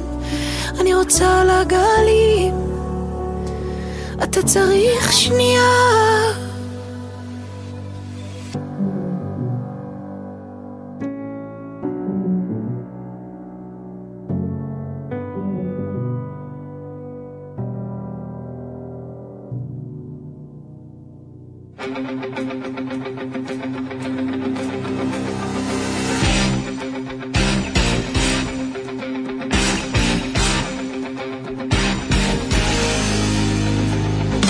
אתם מאזינים לשדרן והמרצה אסף בראל, איש הברזל, מייסד השיטה האדם שנולדת להיות. דרך חיים שלוקחת אתכם להצלחה בכל התחומים האישיים והעסקיים. בתוכנית תקבלו את כל הכלים הטובים ביותר כדי לאמן את הראש בדיוק כמו שלומדים לאמן את הגוף. תלמדו לקחת אחריות על החיים שלכם, להצליח ולכבוש כל פסגת חלום שאי פעם חלמתם. אל תשכחו, החיים שלנו קצובים בזמן נתון. תנצלו אותם כדי לחיות חיים מלאי הצלחות. האדם שנולדת להיות, עם אסף בראל, ברדיו צלילי הקריות.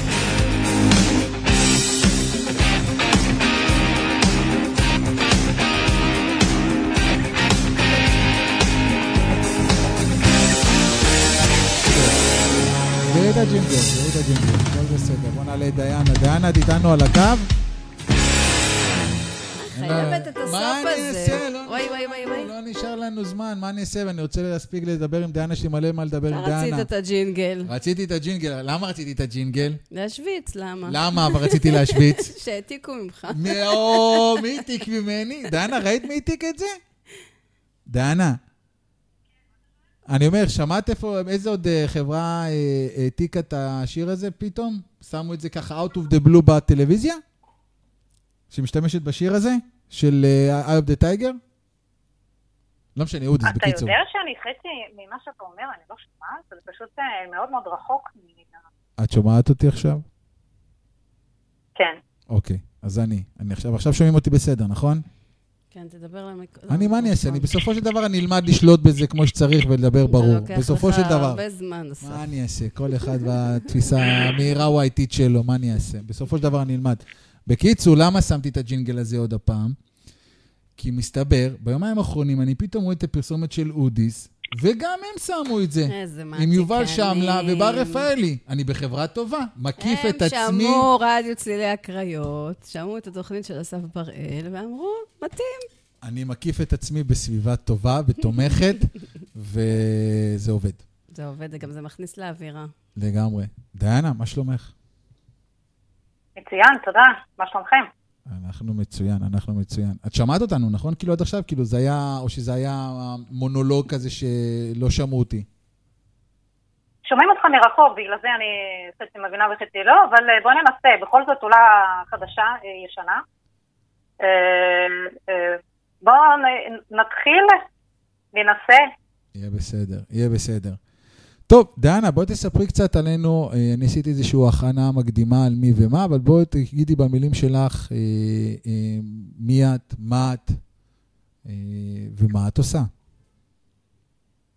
בכמה מילים.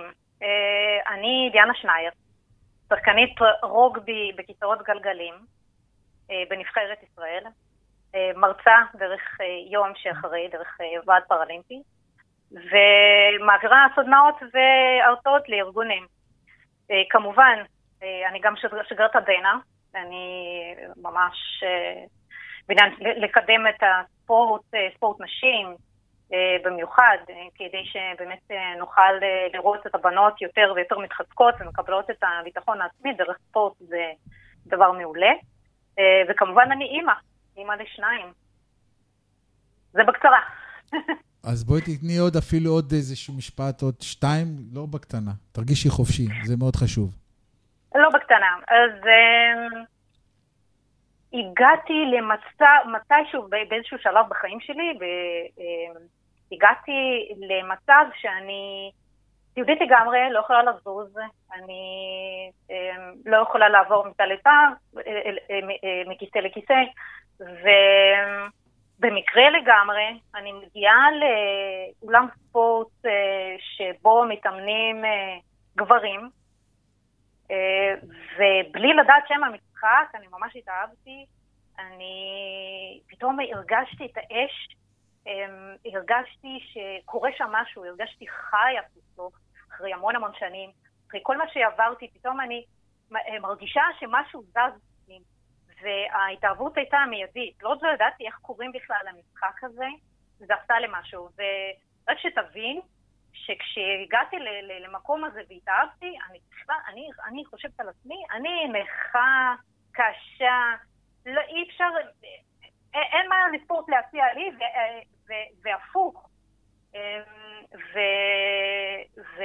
וזה לגמרי, החיבור הזה קרה לגמרי במקרה. לגמרי במקרה. אני לא חשבתי שאני אהיה ספורטאית, לא ציפיתי, לא, זה לא היה החלום שלי. אפשר לשאול, אפשר לשאול, אה, אה, מכיוון שהמאזינים לא רואים אותך פה, מה זה אומר אה, נכה? מהי, מהי המוגבלות? אה, אה, ממתי? האם אה, נולדת? איך, את, ה, את, ה, את ההתחלה כדי לחבר את המאזינים והמאזינות אה, למי שאת, כדי שמשם אנחנו נוכל אה, להבין מה זה אומר הספורט בכלל. כאילו, למה הספורט בכלל לא היה עד עכשיו, ומה קרה ל... שהוא עכשיו כן. אמ, אם את רוצה כמובן, לא חייבת. תראה, אז זה סיפור ארוך, אבל אני אקצר. לכמה אה, משפטים, אני מקווה שאני אצליח לקצר. העניין הוא כזה, הגעתי לארץ ב-98 כשאני רק בת 16, אה, וכעבור שנה, אני כבר לא מתביישת לומר, כי המון המון שנים הזכרתי את זה, עברתי אה, פגיעה מינית. אה, הדבר הזה הוביל אותי אה, לפגיעה, ל... ל סטרס כזה עמוק, לטראומה כזאת אה, רצינית, שתוך כמה חודשים אה, התחלתי ליפול ברחוב, בבית, זאת אומרת, לא הצלחתי להכיל בתוכי את כל מה שקרה בעצם אה, בתוך הנשמה.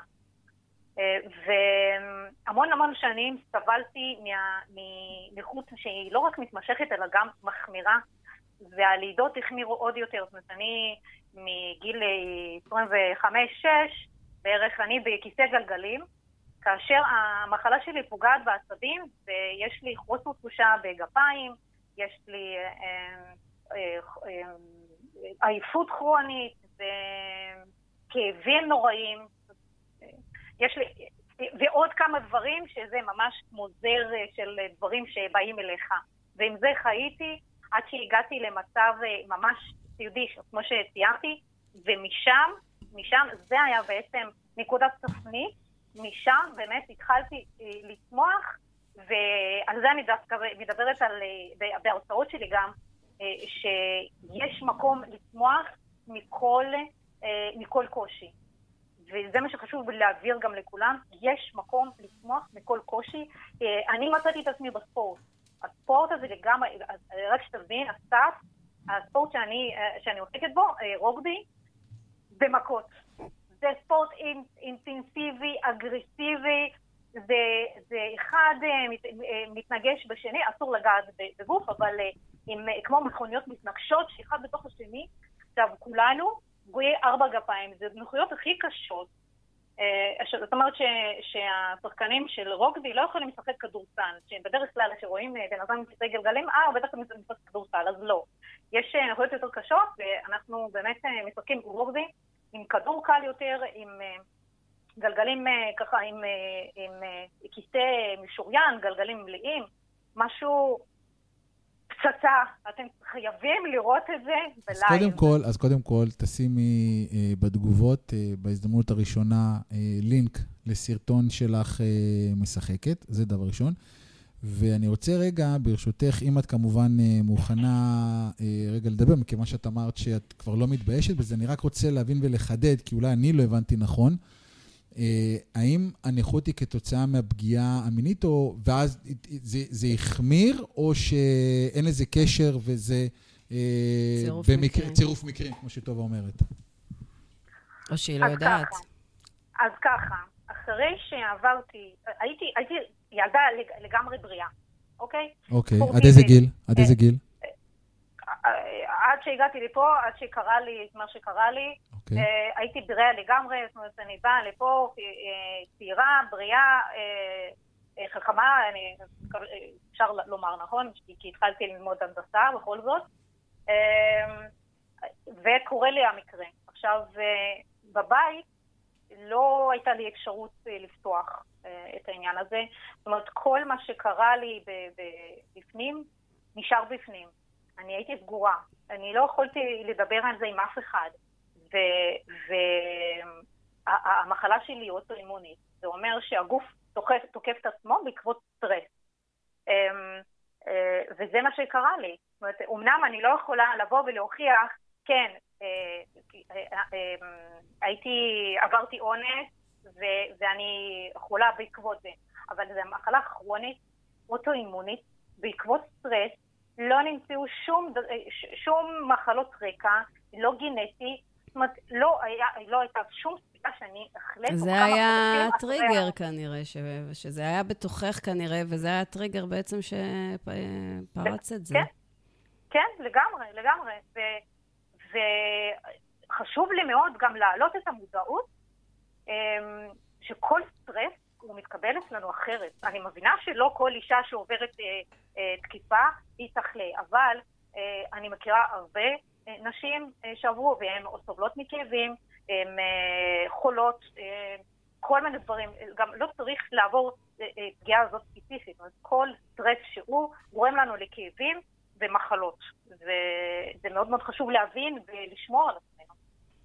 ול, ולד, ולדבר על זה ולבקש עזרה, שזה דבר שבשנים האחרונות אה, לאט לאט אה, קצת אה, עולה לתודעה הציבורית, אבל אני מקווה באמת גם נשים כמוך שבוחרות כן להיחשף וכן לשתף, אז כל דבר כזה נותן כוח ו, ועוזר לאחרים. לפחות לבן אדם אחד, זה כבר עשיתי את שלך. אז תודה קודם כל על, ה... קודם כל, תודה, קודם, קודם כל, תודה רבה על החשיפה. כן. אני, אני אמ, מאוד חשוב לי לחשוף את הסיפור, למה? כי עדיין יש את העניין הזה, לחשוף, לא לחשוף, לדבר על זה או לא לדבר על זה. אני שומעת גם, אה, אה, למשל, שאני כן לדבר על זה, לא לדבר על זה עם נערים, ואני אומרת, תקשיבו, הם, אה, הנערים, נערות, שומעות כל מיני סיפורי זוועה, זוועה בטלוויזיה, שקרה ככה וכמה, וענייני באילת, וגברת בקיצור, עכשיו זה מלא מלא מלא בסיפורים, אבל לא, לא, לא מדברים על ניצחונות, ואני מרגישה שאני ניצחתי. אמנם לקח לי הרבה זמן, אבל אני ניצחתי, ואני יכולה להגיד שאפשר לנצח את זה, אפשר לנצח כל טראומה, רק צריך למצוא את המקום הזה שלך, איפשהו, אה, איפה, איפה זה טוב, מה עושה לך טוב, מה, מה עושה לך אש בעיניים. וזה מה שיוציא ממך את, ה, את הטראומה החוצה, ואפשר לעבוד על זה. אז איך באמת, כאילו, את אומרת שאת נכנסת, אה, איך זה קרה שהתחברת לספורט הזה? את נכנסת לראות איזשהו סוג של אימון ו... לגמרי במקרה, באתי לראות סתם, כי, כי בגלל שקר אמ, לי מאוד, בגלל המוגבלות שלי קר לי מאוד בבריחה אה, רגילה, אני לא יכולה להיכנס. אז חיפשתי מקומות שיש בהם בריכה מחוממת.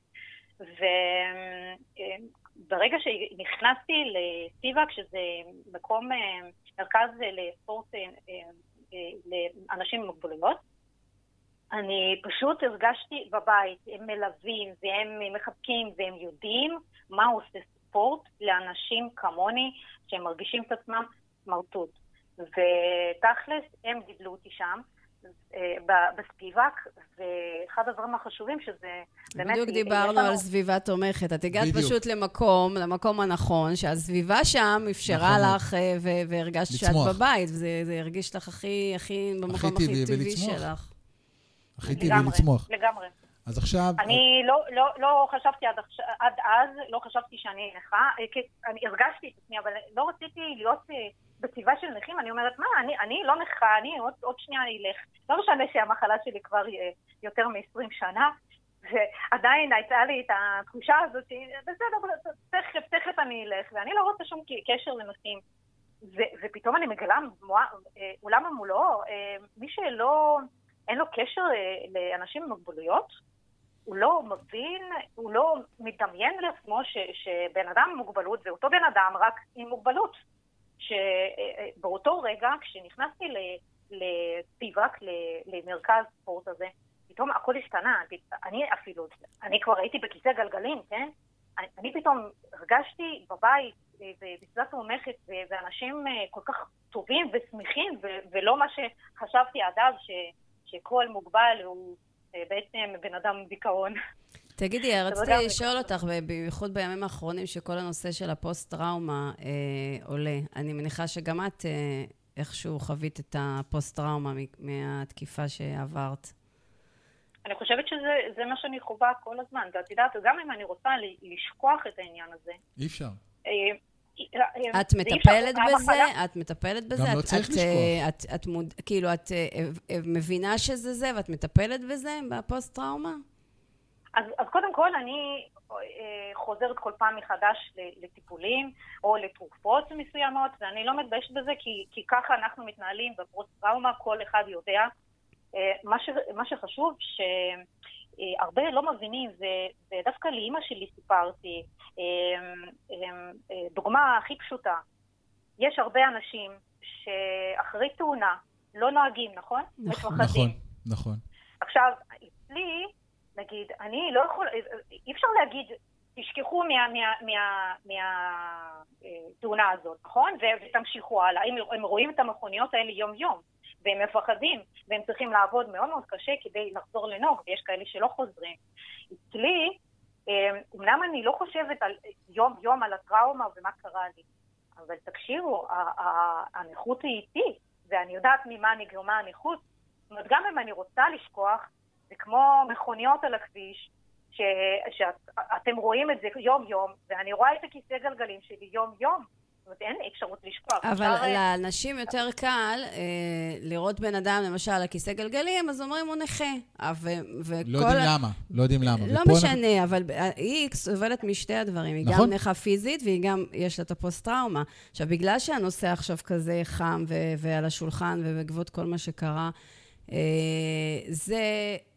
סופר חשוב לעלות לתודעה של האנשים ולצאת עם סיפורים כמו שלך, דיין הזה. אני חושבת שאת עושה שירות לציבור, ובמיוחד בימים הקשים איך האלה. איך, איך, איך, איך הכרתי, דיין, איך, איך הכרנו אחד את השני? הרי אני מעלה כל פעם את הנושא של... דנה, ברשותך, אני יכול לספר את זה? איך, איך פניתם? כמובן.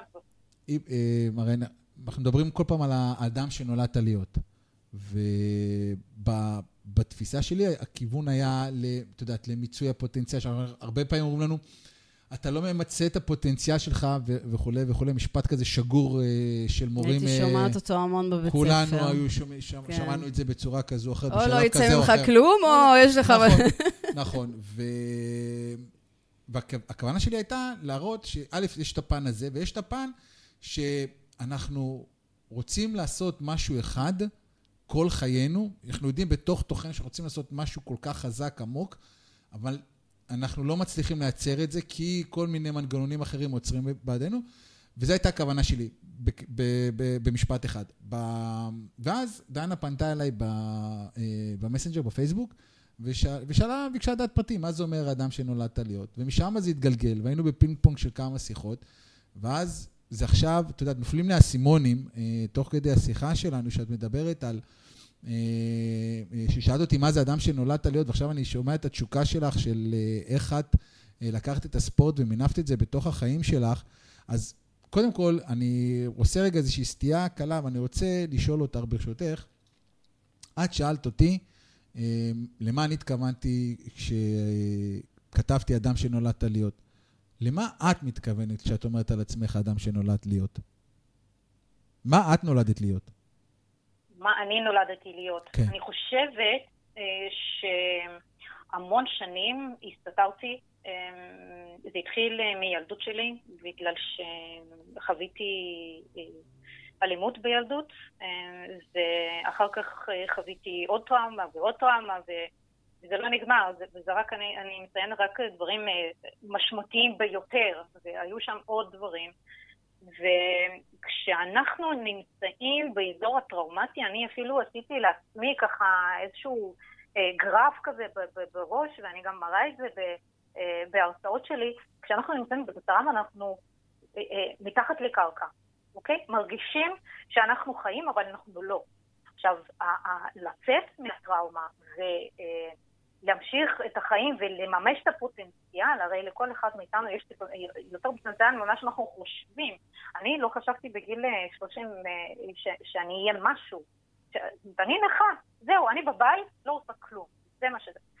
ו, וגדלתי, פתאום התחלתי לגדול, ואז אני אומרת, אוקיי, גם בכיסא גלגלים, גם עם כאבים, וגם עם כל מה שאני עוברת, ושבורה מבחוץ, מבפנים, אני יכולה לעשות, לעשות דברים, אה, ולעשות אה, מתוך תשוקה, מה שאני יכולה, מה שאני יכולה לתת לעולם, אתה מבין? אני חושבת שהפוטנציאל היה, אני פשוט פחדתי לצאת עם זה, והספורט נתן לי את האומץ להיות אדם שנולדתי להיות. עניתי לך פחות או יותר? אני כרגע מסתכל על טובה, ואני שואל את עצמי, כאילו, האם היא ענתה לך על הדבר הזה? לי, תשמעי, אותי ריתקת, אני אומר, אני, אני 27 דקות בקשב מלא, אני אומר לך, אני, קודם כל, אני מודה, זה לא היה הכיוון, אני לא ידעתי מזה, היא חשפה פה, דיינה חשפה פה דברים שבכלל זה לא היה הכיוון שאנחנו הולכים לדבר עליו בתוכנית. אה, ועם כל זה, אנחנו, וכמו שאת... זה הכי מתחבר. אה, ממש, זה כל כך מתחבר לשיחה עם שני, שהייתה לנו שעה קודם, שלכל אחד יש את הטריגר שלו, ש, שגורם לו להיות הכי טוב שהוא יכול, הגרסה הכי טובה של עצמו. ואת יודעת, נשאלת השאלה, שאנחנו כביכול אנשים, אה, אה, נגיד נקרא לזה ש... לא עברו איזושהי טראומה מסוימת, וש... האם צריך לעבור איזושהי טראומה כדי להצליח? האם זה איזשהו משהו מקור שהוא המקור כוח שלנו? התשובה היא לא. האם אני צריך להיות באיזשהו שפל מדרגה כדי אה, אה, להצליח? התשובה גם היא לא. אה, ועוד כאן, אתה לא צריך להיות בתכלס בתהום כדי לצמוח ממנו, וזה אנשים לא מבינים. הבעיה הגדולה, הבעיה, אני לא אקרא לזה בעיה, המצבים שאנחנו נתקלים בהם, אני מניח שגם את, אה, דיינה, נתקלת בזה בהרצאות שאת אה, תכף תספרי לנו עליהן. אנחנו נתקלים בסיטואציות, אני נתקל עם מטענים שלי, שהם, אתה יודע, את הקטע של להרים את הידיים, כמו ששני אמרה, שמרימים את הידיים, לא רוצים לקחת אחריות על המעשים, ואומרים, אין לי כוח, אין לי חשק, לא בא לי, כן בא לי, לא בא לי לשרוך את הנעליים, כן בא לי לשרוך את הנעליים, וזה נכון לנו גם כלפי הורים בסיטואציות שבה אנחנו רוצים להתמודד עם הילדים שלנו במצבים מסוימים, או לא רוצים להתמודד איתם. ואז אנחנו אומרים כאילו, אין לי חשק, ואז קורה לך סתירה המצלצלת. אה, ואז אתה אומר, רבאק, הייתי חייב לכתוב את הסתירה כדי להתחיל לצמוח? וגם התשובה היא, זאת היא לא. אבל זה, זה בטח גם מה שקורה, כאילו, אנשים לא סתם... זה אזור הנוחות שלהם, ונוח להם, אז הם uh, ממשיכים ככה. אבל שיש איזה משהו משמעותי, או איזה טראומה, או איזה נפילה, או פתאום פיטורים מהעבודה, או משהו כזה, אז... Uh, או כמו שדיברנו לפני זה על, על הסביבה הנכונה, היא פשוט הגיעה נכון, למקום, נכון, וזה פתאום, אותה. בדיוק, פתאום נתן לה בכלל אה, כיוונים אחרים, נתן לה להכיר בזה שהיא יכולה, כן, שהיא אפילו, אם אני הבנתי אותך נכון, זה פשוט באותו מקום את uh, הכרת עם עצמך את זה שאת נכה בעצם. שכאילו אמרת לעצמך, אני יכולה להרגיש בנוח להגיד שאני נכה, ולא... את כאילו לפני זה, שנים לפני זה, לפי מה שהצלחתי להבין ממך, את כאילו נלחמת בזה. את אמרת, אני לא, אני לא רוצה להיחשב נכה, אני רוצה להיות בסביבה רגילה, אני רוצה כאילו לא, שלא ירגישו לא שאני נכה ושאני לא ארגיש שאני נכה. צודקת לגמרי. זה מה שהבנתי ממך. הבנת לגמרי, אבל יש איזה... יש איזו נקודה קטנה שאני לא מסכימה איתך. זה לא שאני קיבלתי את עצמי כנכה. אני, אה, בעזרת אה, כיסא רוגבי, קיבלתי לא רק ביטחון עצמי, אני הבנתי שהכיסא, אה, כיסא רוגבי, הוא כלי מלחמה לכל דבר. זאת אומרת, אני חייבת להיות בכיסא כדי להילחם על הכדור וכדי לנצח. אני לקחתי את זה הביתה. לכיסא הרגיל שלי. רגע, רגע, רגע, רגע, לא, לא, לא, רגע, רגע, רגע, אני, כן. אני, אני רוצה כן. לשיר פה, אני רוצה לשיר את זה. רגע, אנחנו הולכים לדבר על הרוגבי אחרי השיר הבא, והשיר הבא אוקיי. הוא ניצחת איתי הכל, גרסה של אה, עידו צוריאל, השיר של ישי ריבו, ניצחת איתי הכל. זה מתחבר פה יופי, אני חייב לשים אותו. קדימה. כן. זה זה.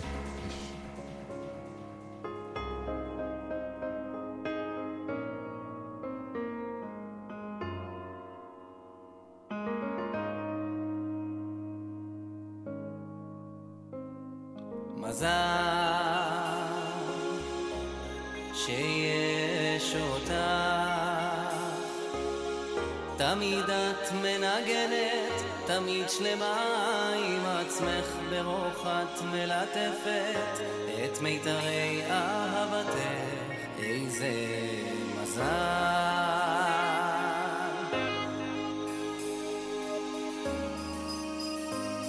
מזל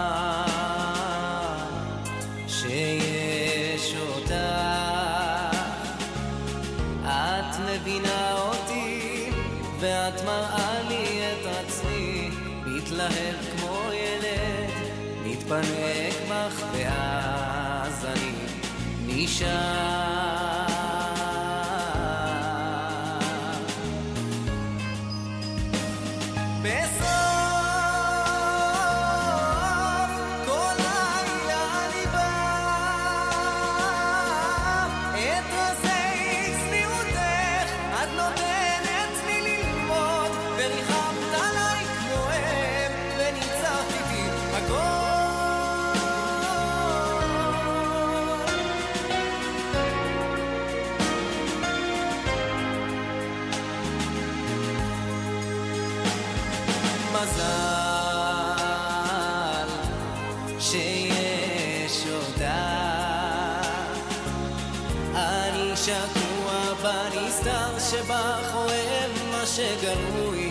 אני אבן החוכמה שלך ואין בך כלום שפוי, איזה מזל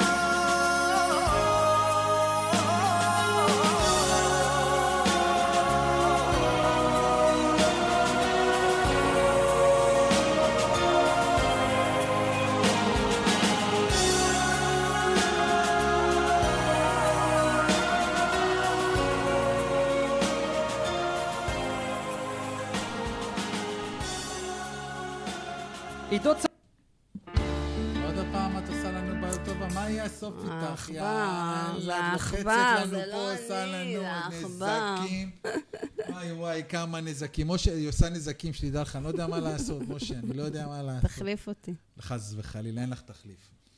דן, אנחנו חוזרים אלייך, תודה רבה שהמתנת. השיר היה ניצחת איתי הכל, שמתי גרסה של עידו צוריאל, קצת גרסה שונה ממה שאת נתת לי, ואת לא שמעת אותה, אנחנו יודעים, אני מתנצל. אז אמ, קודם כל, למה בחרת את השיר הזה, רצית שאני אשים אותו, ואחרי זה נחזור לכיסא גלגלים. השיר הזה, אתה יודע, כשאני שומעת אותו אני חושבת על בעלי.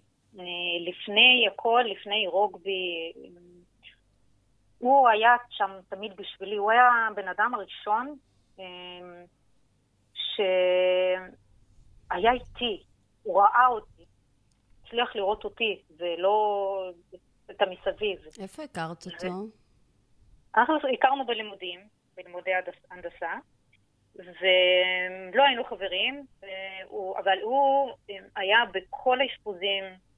אה, ברגע שאני התחלתי עם המחלה, אני הייתי כל הזמן באשפוזים, כל שבועיים הייתי מתאשפזת לשבוע, וזה היה נורא נורא קשה לסיים את התואר ככה. סיימתי תואר מכותלי בית החולים ממש ככה. והוא היה שם, הוא, הוא היחיד שנשאר. אני עוד לא הייתי עם הרבה חברים, עוד לא הספקתי להכיר פה שום דבר, הייתי רק אה, כמה זה שנתיים, אחרי שנה התחלתי ללמוד הנדסה, אחרי ששנה הייתי בארץ. אז זאת אומרת שהייתי די לבד ודי בודדה. אה, ואנשים שהכירו אותי, שהיו סביבי, נעלמו. הם, הרגשתי לבד לגמרי גם מבחינה הזאת, אה, ואף אחד לא רוצה, אם, אם אין איזה אנשים קרובים אליכם, מאוד קשה אה, לאנשים שהם פשוט הכירו מעבודה, מלימודים, אה, להיות איתך, איתך. ואני הרגשתי שפשוט עזבו אותי. אחר כך הבנתי שגם לי יש חלק בזה, שאני צריכה להילחם ולהיות אה, עם מגישה חיובית, בגלל זה מאוד מאוד אני מתחברת לתוכנית של אסף, בגלל שהגישה החיובית הזאת הצילו אותי, לא, לא, לא רק אותי. אני פתאום נה- נה- נהייתי בחוג חברים, פתאום אה, קל לי לדבר עם אנשים, אבל כל זה עבודה. זו עבודה סיזיפית, זה לא קל בכלל, כל הזמן לייצר... לגמרי, כי אה, אנשים לא אוהבים לשמוע כל הזמן כמה רע לך, וכמה לא טוב לך, וכמה קשה לך, אז בסדר, אז פעם, פעמיים, ואז כשזה מתחיל להיות משהו כבר אה, שיטתי, אז אנשים מתרחקים, אומרים, יאללה, יש להם מספיק את הבעיות שלי, מה אני צריך עכשיו לשמוע כמה רע לה, וכמה לא טוב לה, וכמה, אבל אם הגישה שלך חיובית, ואת צוחקת, ואת מספרת, משתפת, אה, לא מחביאה דברים, לא מתביישת, אז זה- לגמרי עושה את הפעולה הנכונה. את וזה יודעת- מה שאנשים לא מבינים. את יודעת טוב, אה, שמה שאת אומרת, את כל כך צודקת, וזה מתחבר למה שדיאנה אומרת, ואני יכול להגיד לך מההיכרות שלי בסביבה שאני... אה, אני נוטה, אני נוטה ל, ל, ל, אה, להיות בכל מיני סביבות בכוונה, כדי ללמוד ולהעשיר את הידע שלי מול סביבה שבה אני נמצא, כדי לראות איך אנשים רואים את החיים. ואני יכול להגיד לך שיש הרבה מאוד אנשים שהם פשוט נהנים מלהיות מתוסכלים וממורמרים. זה נורא. הם כאילו אוהבים את זה שהם רע להם. במחאות. כמובן אני אומר את זה, במחאות הם לא כמובן. מבינים את זה שהם עושים את זה. וכל הזמן לא טוב לי, וחרא לי, וציגלמים. ואין לי כסף, ואין ואין לי, ואני לא יכול, ואני לא יכול להרשות לי, לעצמי, ואין לי לי. כסף, אכלו לי ושתו לי, כמו שאנחנו מכירים, ואנחנו מכירים אוי, את זה אתה טוב. כל כך מצחיק אותי, אני סליחה שאני קטעתי אותך. זה בסדר. אה, תקשיב, אני בכיסא גלגלים, ואני כאובה, ואני צריכה לאסוף כוחות ללכת לאימון ול- ולהרצאה ולסדנה, ו- והכל בכוח כזה, אני צריכה ממש לאסוף כוחות כדי לעשות את זה, ואני באה ו- ומחייכת, וטוב לי, כי אני לא, אני משתדלת כמה שפחות לחשוב על הכאב, ואז אני פוגשת אנשים שבאים ומספרים לי את כל הבעיות שלהם, ומה אתם מבלבלים את- את- המוח? וכל כך מצחיק אותי. אוקיי, בסדר, אה, לא יודעת מה, כאב לך בגב קצת, או זה עובר, כאילו, קצת פחות, קצת יותר, ישן, סבבה, הכל טוב. וזה, וזה, וזה תמיד מצחיק ש, שבאים אליי ומספרים על הבעיות שלהם, כאילו אני פסיכולוג. כי, כי אני מתייחסת... כאילו אצלך הכל. דבש. אז אם כן. מצד אחד הכל דבש, את רואה, את רואה בחורה שיושבת על כיסא גלגלים, גם בחור בכלל, את יודעת, אה, כשאנחנו מסתכלים על אנשים שהם אה, אה, עם מוגבלות כזו או אחרת, וזה זה מכניס לנו פרופורציות, שאנחנו תכלס קיימים בבוקר, אנשים לא מעריכים את מה שיש להם. שהם עומדים על הרגליים, לא מעריכים את שהם, מה שיש ביד. ואחד המשפטים של, אה, שמתחבר באושר, ש, ש, שמסכם את הדבר הזה, כאילו, בכותרת אני אומר את זה, אם תהיה מרוצה ממה שיש לך, אתה תהיה הבן אדם הכי עשיר עלי אדמות. לגמרי. ואני- אבל דיאנה, זה שהם באים לספר לך את הצרות שלהם, זה כבר אומר באיזה מצב טוב את. זאת אומרת שהצלחת לשנות לגמרי את הגישה הזאת, של ה... הצלחת לעשות את זה בגדול. לגמרי, הם יודעים הרבה פעמים אה, שאני אדע, אדע למצוא את האור בכל הסיטואציה, ובסיטואציה הספציפית שלהם, ואני אכוון אותם למשהו שהם יעשו לשיפור המצב, לתיקון הטעות, או... אה, לא, זה שאת אומרת, פשוט את מסתכלת על זה בצורה כזאת, ואת אומרת להם כאילו, הלו, כאילו, מזה אתם מתרגשים, זה כבר, אני חושבת, מרגיע. וזה מכניס לפרופורציות. את זה אני אף פעם לא אומרת, אני, כדי באמת לא לפגוע, כי לכל בן נכון, אדם... נכון, לא, אני, נכון, אני יודעת. את לא אומרת. את זה, ברור, אבל. בגישה שלך, ואני מתארת לעצמי שאת יודעת להגיד את הדבר הנכון, שכבר גורם לאנשים להבין, כאילו, להיכנס לפרופורציות. בדיוק, כן, בוא, אני כן. צריכה להכניס את עצמי לפרופורציות, נכון. אז דיאנה, בואי תספרי לנו, אוקיי, אז הגעת אה, אה, למרכז הספורט. רגע, יש לנו פה את הסיפור עוד עם בעלה, היא עוד לא גמרה אה. טוב, טוב, נכון, נכון, נכון, נכון, נכון, סליחה, נכון, נכון, נכון. את רואה? הנה, אני זה רוצה- זה. אני רוצה את נכון. ההצעה, נכון, רגע. נכון, נכון, נכון, סליחה. אה, את, האמת, אני לא התכוונתי לדבר על בעלי, הוא, בן אדם מאוד מאוד צנוע. אה, פעם ביקשו מאיתנו להצטלם ביחד, משהו לגבי זוגיות, והוא לא הסכים. אז אה, כשאני מדברת על עצמי בכיף, עליו אני פחות מדברת. יחד עם זאת, אני מדגישה את החלק שלי לכי ב- בזוגיות. אני חייבת לראות את הצד השני. נכון. אה, במיוחד, במיוחד כשיש איזשהו חולי.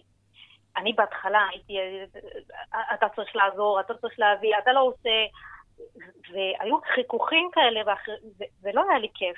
הייתי כמו משפחה סטנדרט, יש אה, חיכוכים, יש אה, ריבים, יש... ו- ו- וזה לא היה לי טוב. ופתאום ראיתי אותו באותה סיטואציה, ו- ואני אומרת, אוקיי, אם אני ממורמרת, אם אני אישה לא שלמה, אז איך אני יכולה לבוא אליו בטענות?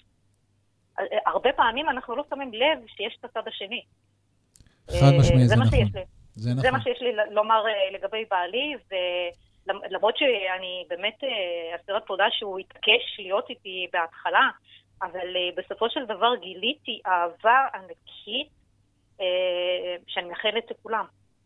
איזה כיף. אבל זה קרה אך ורק אחרי שהתחלתי את התהליך של העצמה עצמית.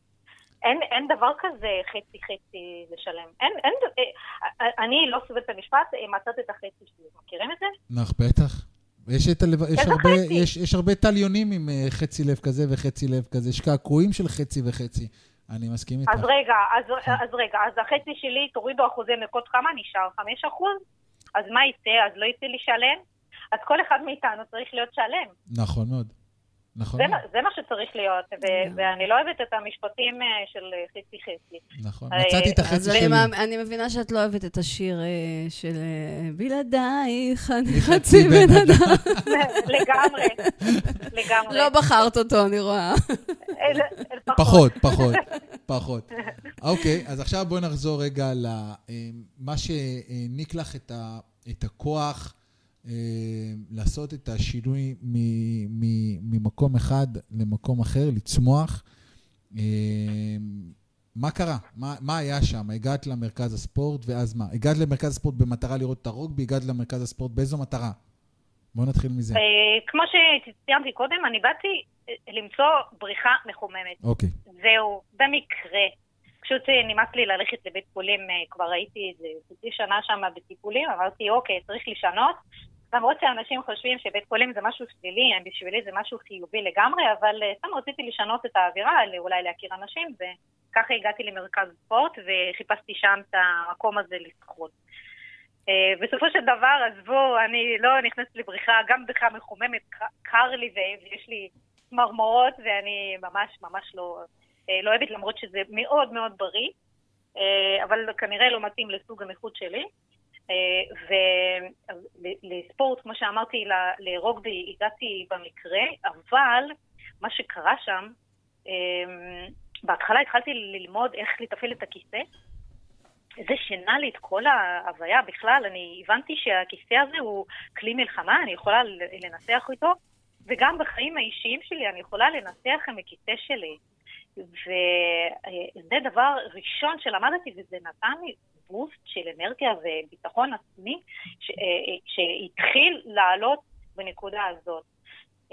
ועוד כל מיני דברים, אתם יודעים, בהתחלה אמרו לי, אין סיכוי שאני אהיה בנבחרת. אני רוצה, לשאול, אני... אני רוצה לשאול אותך למה. כן. אני, יש לי שאלה ככה שאני כבר מתאפק איתה, באמת, 45 דקות, אני ממש מתאפק איתה. אפילו יותר, כי אנחנו דיברנו עוד גם כמה פעמים קודם. עכשיו אני בכלל... אנחנו יכולים, אה, אנחנו יכולים לעוד שעתיים. לגמרי, אה, לגמרי, לגמרי. השאלה שלי היא כזאת. עכשיו מתחבר לי הרבה יותר uh, דברים, ואני רוצה לשאול אותך, כן. אם תרגישי חופשי לענות, או לא. Um, את הדגשת שאת הספורטאית האישה היחידה. כן. בנבחרת שיש בה רק גברים. כן. ואת מציגה וחוזרת על זה שאת הכיסא גלגלים מבחינתך הוא מלחמה. ואני רוצה לשאול אותך, האם, האם יש קשר בין העבר, ש, שחווית את מה שחווית, מה שסיפרת לנו, לבין הבחירה הלא טבעית והלא טריוויאלית הזאת להיות בתוך הענף המאוד מאוד גברי אה, אה, הזה. האם יש, יש קורולציה, האם יש, האם יש פה איזושהי סיבה אה, בתת-מודע או, או לא בתת-מודע, או שאת רוצה, לה, כאילו, האם יש פה איזשהו משהו שמבחינתך הוא סגירת מעגל? הבנתי אותך, הבנתי את השאלה. שאלה, אסף, וואי, וואי. אסף אה, הביא לי את זה בהפוכה. תקשיב, אני... אה, על השאלה הזאת אני חשבתי המון המון פעמים. כן, זה עלה לך בראש. זה עלה, זה עלה. אה, אחרי איזה שנה שהייתי כבר בנבחרת, זה עלה. גם בהתחלה אמרו לי שאין מצב שאני אכנס לנבחרת, ועבדתי מאוד מאוד קשה, זה, נתן לי להפך איזשהו פוש, אני רציתי להוכיח שאני אהיה שם, ואני חושבת שהמכות שקיבלתי בחיים, אני מרגישה שאני מחזירה אותם שם, אבל אני הופכת את זה לאנרגיה חיובית. אני חושבת שכל הרוע שספגתי בחיים, אני מוציאה את זה החוצה במכות, או ב... אני אה, יודעת אה, לתקוף טוב, להגן טוב, זאת אומרת, זה, זה, זה הפך למשהו במשחק, כן? זה כן. משהו שעוזר לי, זה דווקא עוזר לי. בהתחלה, בהתחלה בכלל, אני הייתי אה, לפני המשחקים חושבת על אה, אבא שלי, או, או, או מה שקרה לי, והרגשתי כאילו אני מחזירה את זה איכשהו, באיזשהו. אה, אה, מובן, אבל אחר כך זה פשוט אה, הפך לאנרגיה ש... שמלווה אותי לאורך כל המשחק, ואני בכלל לא חושבת על העבר, אני בכלל לא חושבת על הכאבים תוך כדי uh, המשחק. אני מתה אחר כך, כן? אל תדאגו. אה, אחרי המשחק, אבל תוך כדי משחק אני חושבת רק על הכדור. וכל האנרגיה, ש... כל העבר שהיה, אה, כבר לא עולה. את צולחת? צולחת זה מילה... אני מבינה. מבינה בסדר, אה. אבל האם את צולחת? זאת אומרת, למה אני שואל את זה? כן. כי בתוכנית אחרת ש... אני הולך לשתף משהו אישי שלי, אני לא עושה פה את כל הבילדאפ וכל ה... זה, פרומו, אבל אני שואל את השאלה הזאת כי, כי אני נתקל יותר ויותר אה, אה, בסיטואציות שבהן אנחנו מבינים למה קרו דברים מסוימים בחיים שלנו, ואנחנו אומרים, אוקיי, הרביצו לנו ולכן אנחנו מתנהגים ככה, אה, אה, לא דיברו איתנו ולכן אנחנו מתנהגים ככה, וכולי וכולי, עברנו איזושהי טראומה כזו או אחרת, ולכן אנחנו מתנהגים בצורה X. אבל האם יצא לנו אה, לסלוח לאותו בן אדם, לבוא להגיד לו, תשמע, אני סולח לך, כמו שסיפרתי לך שהיה לי, נגיד, עם אמא שלי. למה אתה חושב שהיא צריכה לסלוח למישהו לא שפגע בה? לא, בכלל, כאילו, כי... אני, אני לא חושבת שהיא צריכה לסלוח על דבר כזה. היא צריכה להתקדם הלאה ולהגיד לעצמה שזה לא שלה, זה שלו לגמרי, כי יכול להיות שיש הרבה נפגעי תקיפה מינית שמאשימים את עצמם, שבגללם, ו... זה משהו אחר, אני מדבר... לא, על... אבל אני חושבת שבמקרים כאלה, אין לה שום סיבה לסלוח לאותו אדם. אני לא אמרתי שיש לה סיבה לסלוח, אני אמרתי על משהו אחר. אתה שאלת אותה אם היא סולחת. דיינה, אז תגידי לנו מה את... אני לא אומר שהיא צריכה לסלוח, זה שני דברים שונים. לא, אז מעניין אותי לדעת. זה אחד. אסף, אני... כן. לך על זה, תעני. אני, אני אשמח לענות לך. כן. אני לא מתמקדת בלסלוח או לא לסלוח. אוקיי. אוקיי? כן. Uh, גם לגבי אבא שלי. Uh, כל עוד אני לא רואה אה, מצבים שמזכירים לי את העבר, כמו שדיברנו על אה, כן. תאונות כן, כן, כן. ומכוניות, בול אותו דבר. אם הוא לא חוזר על איזשהו דפוס שמזכיר לי את העבר, אני בסדר. אני לא... אני לא בטוחה אם אני סולחת או לא סולחת, אני בכלל לא מתמקדת בזה. אני יותר מתמקדת באיפה ש... הייתי, איזה דרך עברתי, ואיפה אני היום, ומה אני יכולה לעשות עם הסיפור שלי. זה מה שחשוב לי. הרי אה, מה, מה אני אתעסק אם אני סולחת, לא סולחת לאותו בן אדם? זה רק אה, בן אדם אחד או שניים או אה, עשרה אנשים? יש עוד מיליון אנשים שצריכים עזרה. הם צריכים אה, לשמוע שאפשר לצמוח מזה. אני לא, לא מעניין אותי את האמת, האם- השאלה הזאת. אוקיי. אם לסלוח או לא. אוקיי, ואני אשאל דוגרי, אותך... כי, כי זה מאוד מאוד שנון במחלוקת, יום אחד כן, יום אחד לא. אז אני אשאל אותך עוד שאלה. אוקיי, אני אשאל אותך עוד שאלה, ובעקבות השאלה הזאת. כשאנחנו אה, אה, סולחים ל- ל- ל- ל- לאותו אדם שפגע בנו, אה, ואני אני מדבר כרגע בצ- ב- במקום הסובייקטיבי שלי, אני מודה, כן. הרבה מאוד שלשלאות הושלו מהגוף שלי. הרבה דברים שעצרו אותי וגרמו לי להתנהגויות, אני במישור האישי, הם כבר לא שמה. ו... ואם את זוכרת, טובה, של שבוע שעבר העלינו את אימא שלי לשידור, את זוכרת? ואז זה היה כתוצאה משיחה שהייתה לי עם אימא שלי, שאני באופן אישי חוויתי, אה, אה, מה שנאמר, נפגעתי מסיטואציה מסוימת שבה אימא שלי התנהגה, והיחסים שלנו לא היו מי יודע מה מעל אה, עשור. וקיבלתי החלטה לבוא ולדבר איתה ולהגיד לה, אם אני סולח לך, סולח לך על 1, 2, 3, 4, ואם אני מבקש סליחה שאני הייתי חרא של ילד בתקופה הזאת, שלא הייתי איתך בקשר, אה, כמו שבן צריך להיות עם אה, אימא. ואני חייב להגיד לך שוואלה, אני מרגיש אשכרה הרבה יותר טוב. אמיתי, כאילו, בלי חרטוט, אמיתי הרבה יותר טוב. ואת יודעת, אם היא שולחת לי הודעה, אני מתקשר אליה, מה זה לא היה עשר שנים? זה לא היה.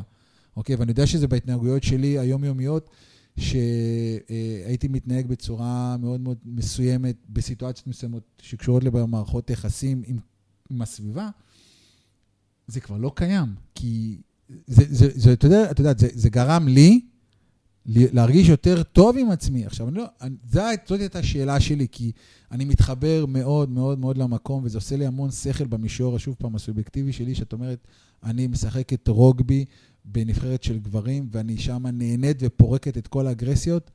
אני, אני מתחבר לזה, יש כאילו, אתה יודע, זה, זה הכי כיף בעולם. אבל השאלה אם זה ממקום... אה, אה, השאלה היא מאיזה מקום זה, אני לא אומר שזה חשוב מאיזה מקום זה, אני אומר, השאלה היא מאיזה מקום זה, ו- והאם אני יכול ליהנות עוד יותר, או, או אתה יודע, לפעמים אתה מקבל פרספקטיבה אחרת לאותה סיטואציה שאתה עושה אותה עשר שנים ואתה נהנה ממנה. בוא, אתה נהנה ממנה. אז לכן אני שאלתי את השאלה אה, הזאת. טוב, השאלה במקום, אני מבינה אותך, זה באמת הרבה יותר קל אה, כשאתה ככה אה, נקי מבפנים.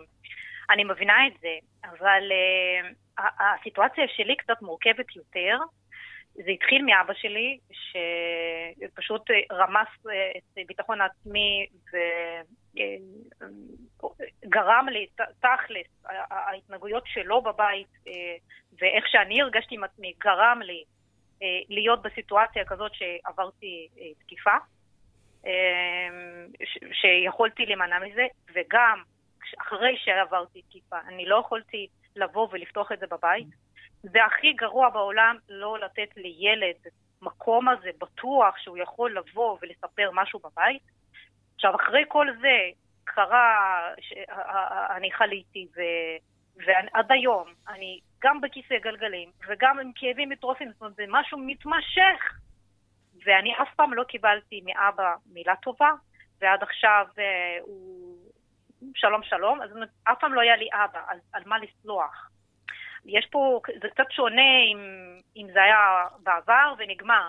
כשזה משהו מתמשך, זה הרבה יותר אה, מורכב. אבל הסליחה, הסליחה במקרה הזה שלך יכולה לבוא ממקום של כאילו, גדולה. ככה, לא, כאילו, יש דברים לפעמים שאנחנו לא מבינים, ההורים שלנו, הרי לצורך הם העניין. התנהגו, הם מתנהגים ככה כי הם חוו. בדיוק, בדיוק. הם מאיפה זה. בא? זה המקום של הסליחה שלך צריכה להיות בתוכך, להבין ש...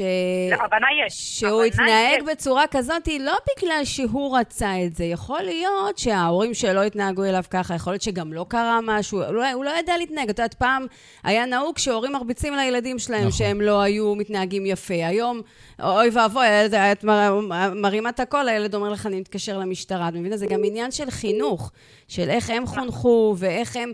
אז אם אנחנו מבינים את זה, למשל, אני לא יודעת מה הסיפור עם אסף ועם אמא שלו, אבל אם אני מבינה, למשל, שאימא שלי מתנהגת בצורה כזאת, כי זה מה שהיא ידעה.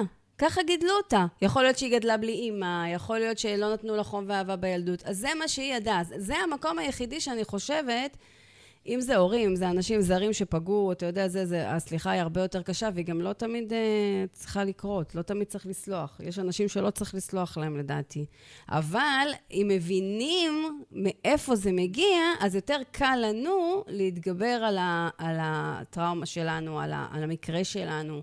זה המקום, לפי דעתי, שאפשר ש- לקבל את שבסופו- ה... בסופו של דבר, מה שחשוב, דבר אחד חשוב, הדבר החשוב, ש- שמה עושה אותנו מה מאושרים, מנקה אותנו, מה נכון. מנקה אותנו. אז מה- אם היא מבינה, בגדול, עכשיו היא אומרת לי, עדיין אני מבינה שיש כעסים שם, אז אם בוודאי, היא אומרת בטוח. לעצמה שזה שלו קודם כל, זה לא היא אשמה, זה, זה ככה הוא ידע, זה מה שלימדו אותו, אז המקום אצלה יכול באמת אה, לקבל את זה. במקום. אני אגיד לך למה אני אומר את זה, דיינה. אני- אני מקבלת בהבנה הכל, כן. ואני, אין לי- אין לי כעסים. אוקיי, שלא תבינו אותי לנכון, אני אוקיי. בגישה חיובית לגמרי. מעולה. מה שאני כן אה, שומרת על עצמי, אה, את הדפוסים אה, ש- שראיתי וחוויתי בילדות, אם אני רואה את זה מולי, זה מה שמחזיר אותי אחורה.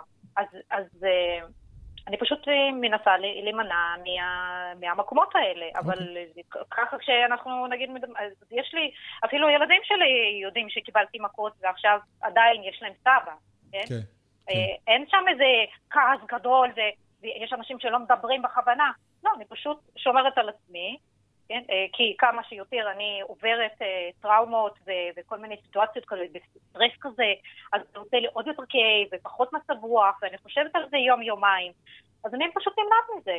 ואני אני באמת בעניין של אנרגיה חיובית, ואם אני לא מצליחה לעשות משהו, אז אני עושה משהו אחר כדי להיות בטוק שלי. כי זה מה שחשוב. אז דיינה, לסיכום, בואו נסיים בנימה אופטימית. יש לנו עוד שלוש. דקות, תני לנו ככה תני לנו את ה... משהו אופטימי וטוב.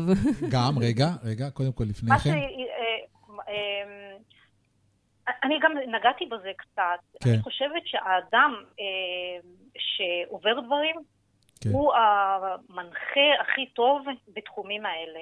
ואני חושבת שזה שעברתי דברים אה, שלא הייתי צריכה לעבור, אני חושבת אה, שלקחת אותם ולכוון אנשים אחרים שזקוקים לכך, אם זה, אם זה בעבודה, אם זה צריך אה, לתת פוש למוטיבציה והעצמה עצמית ופרודוקטיביות, או אה, אני הולכת למשל לב- לבתי ספר, ש- שאנחנו רוצים לחזק את הביטחון של הילדים, שהם יצאו עם כלים מעשיים לחיים בחוץ, אחרי שהם אה, מסיימים בית ספר ויוצאים ממסגרות ויוצאים לחיים עצמאיים.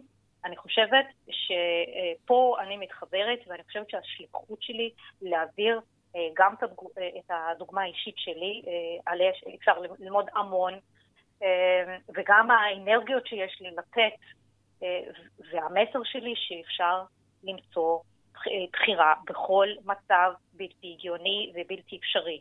אוקיי? לגמרי. ו- וזה שאנחנו אומרים, אוקיי, בסדר, אז אה, נגיד אישה מוכה אומרת, אוקיי, אז מה, אה, היום יש, יש לי יום טוב, אז, אז להתקיים זה לא מספיק. צריך לנשום לרווחה, לנשום אוויר, ואומנם יש אה, מצבים שאני נותנת לעצמי, למשל, קצת לרחמת על, על עצמי, שאני שוכבת במיטה ומנחמת, אבל אוקיי, אמרת, סטופ, עד לכאן. כמה דקות, את אומרת. זה חשוב, זה חשוב. אה, אצלי זה קצת יותר אה, מורכב. אבל לא משנה, את הכאב- אומר, את תוחמת את זה בזמן. לא משנה מה הזמן, את יודעת שאת תוחמת, כן. את זה בזמן. נכון, זה חשוב מאוד. תוחמת, חובה לטחון, כי, כי זה, זה יכול להיות אה, שנים לה- להימשך. נכון. זה. ומה שאנחנו צריכים לשאול זה להיות חיים מאושרים.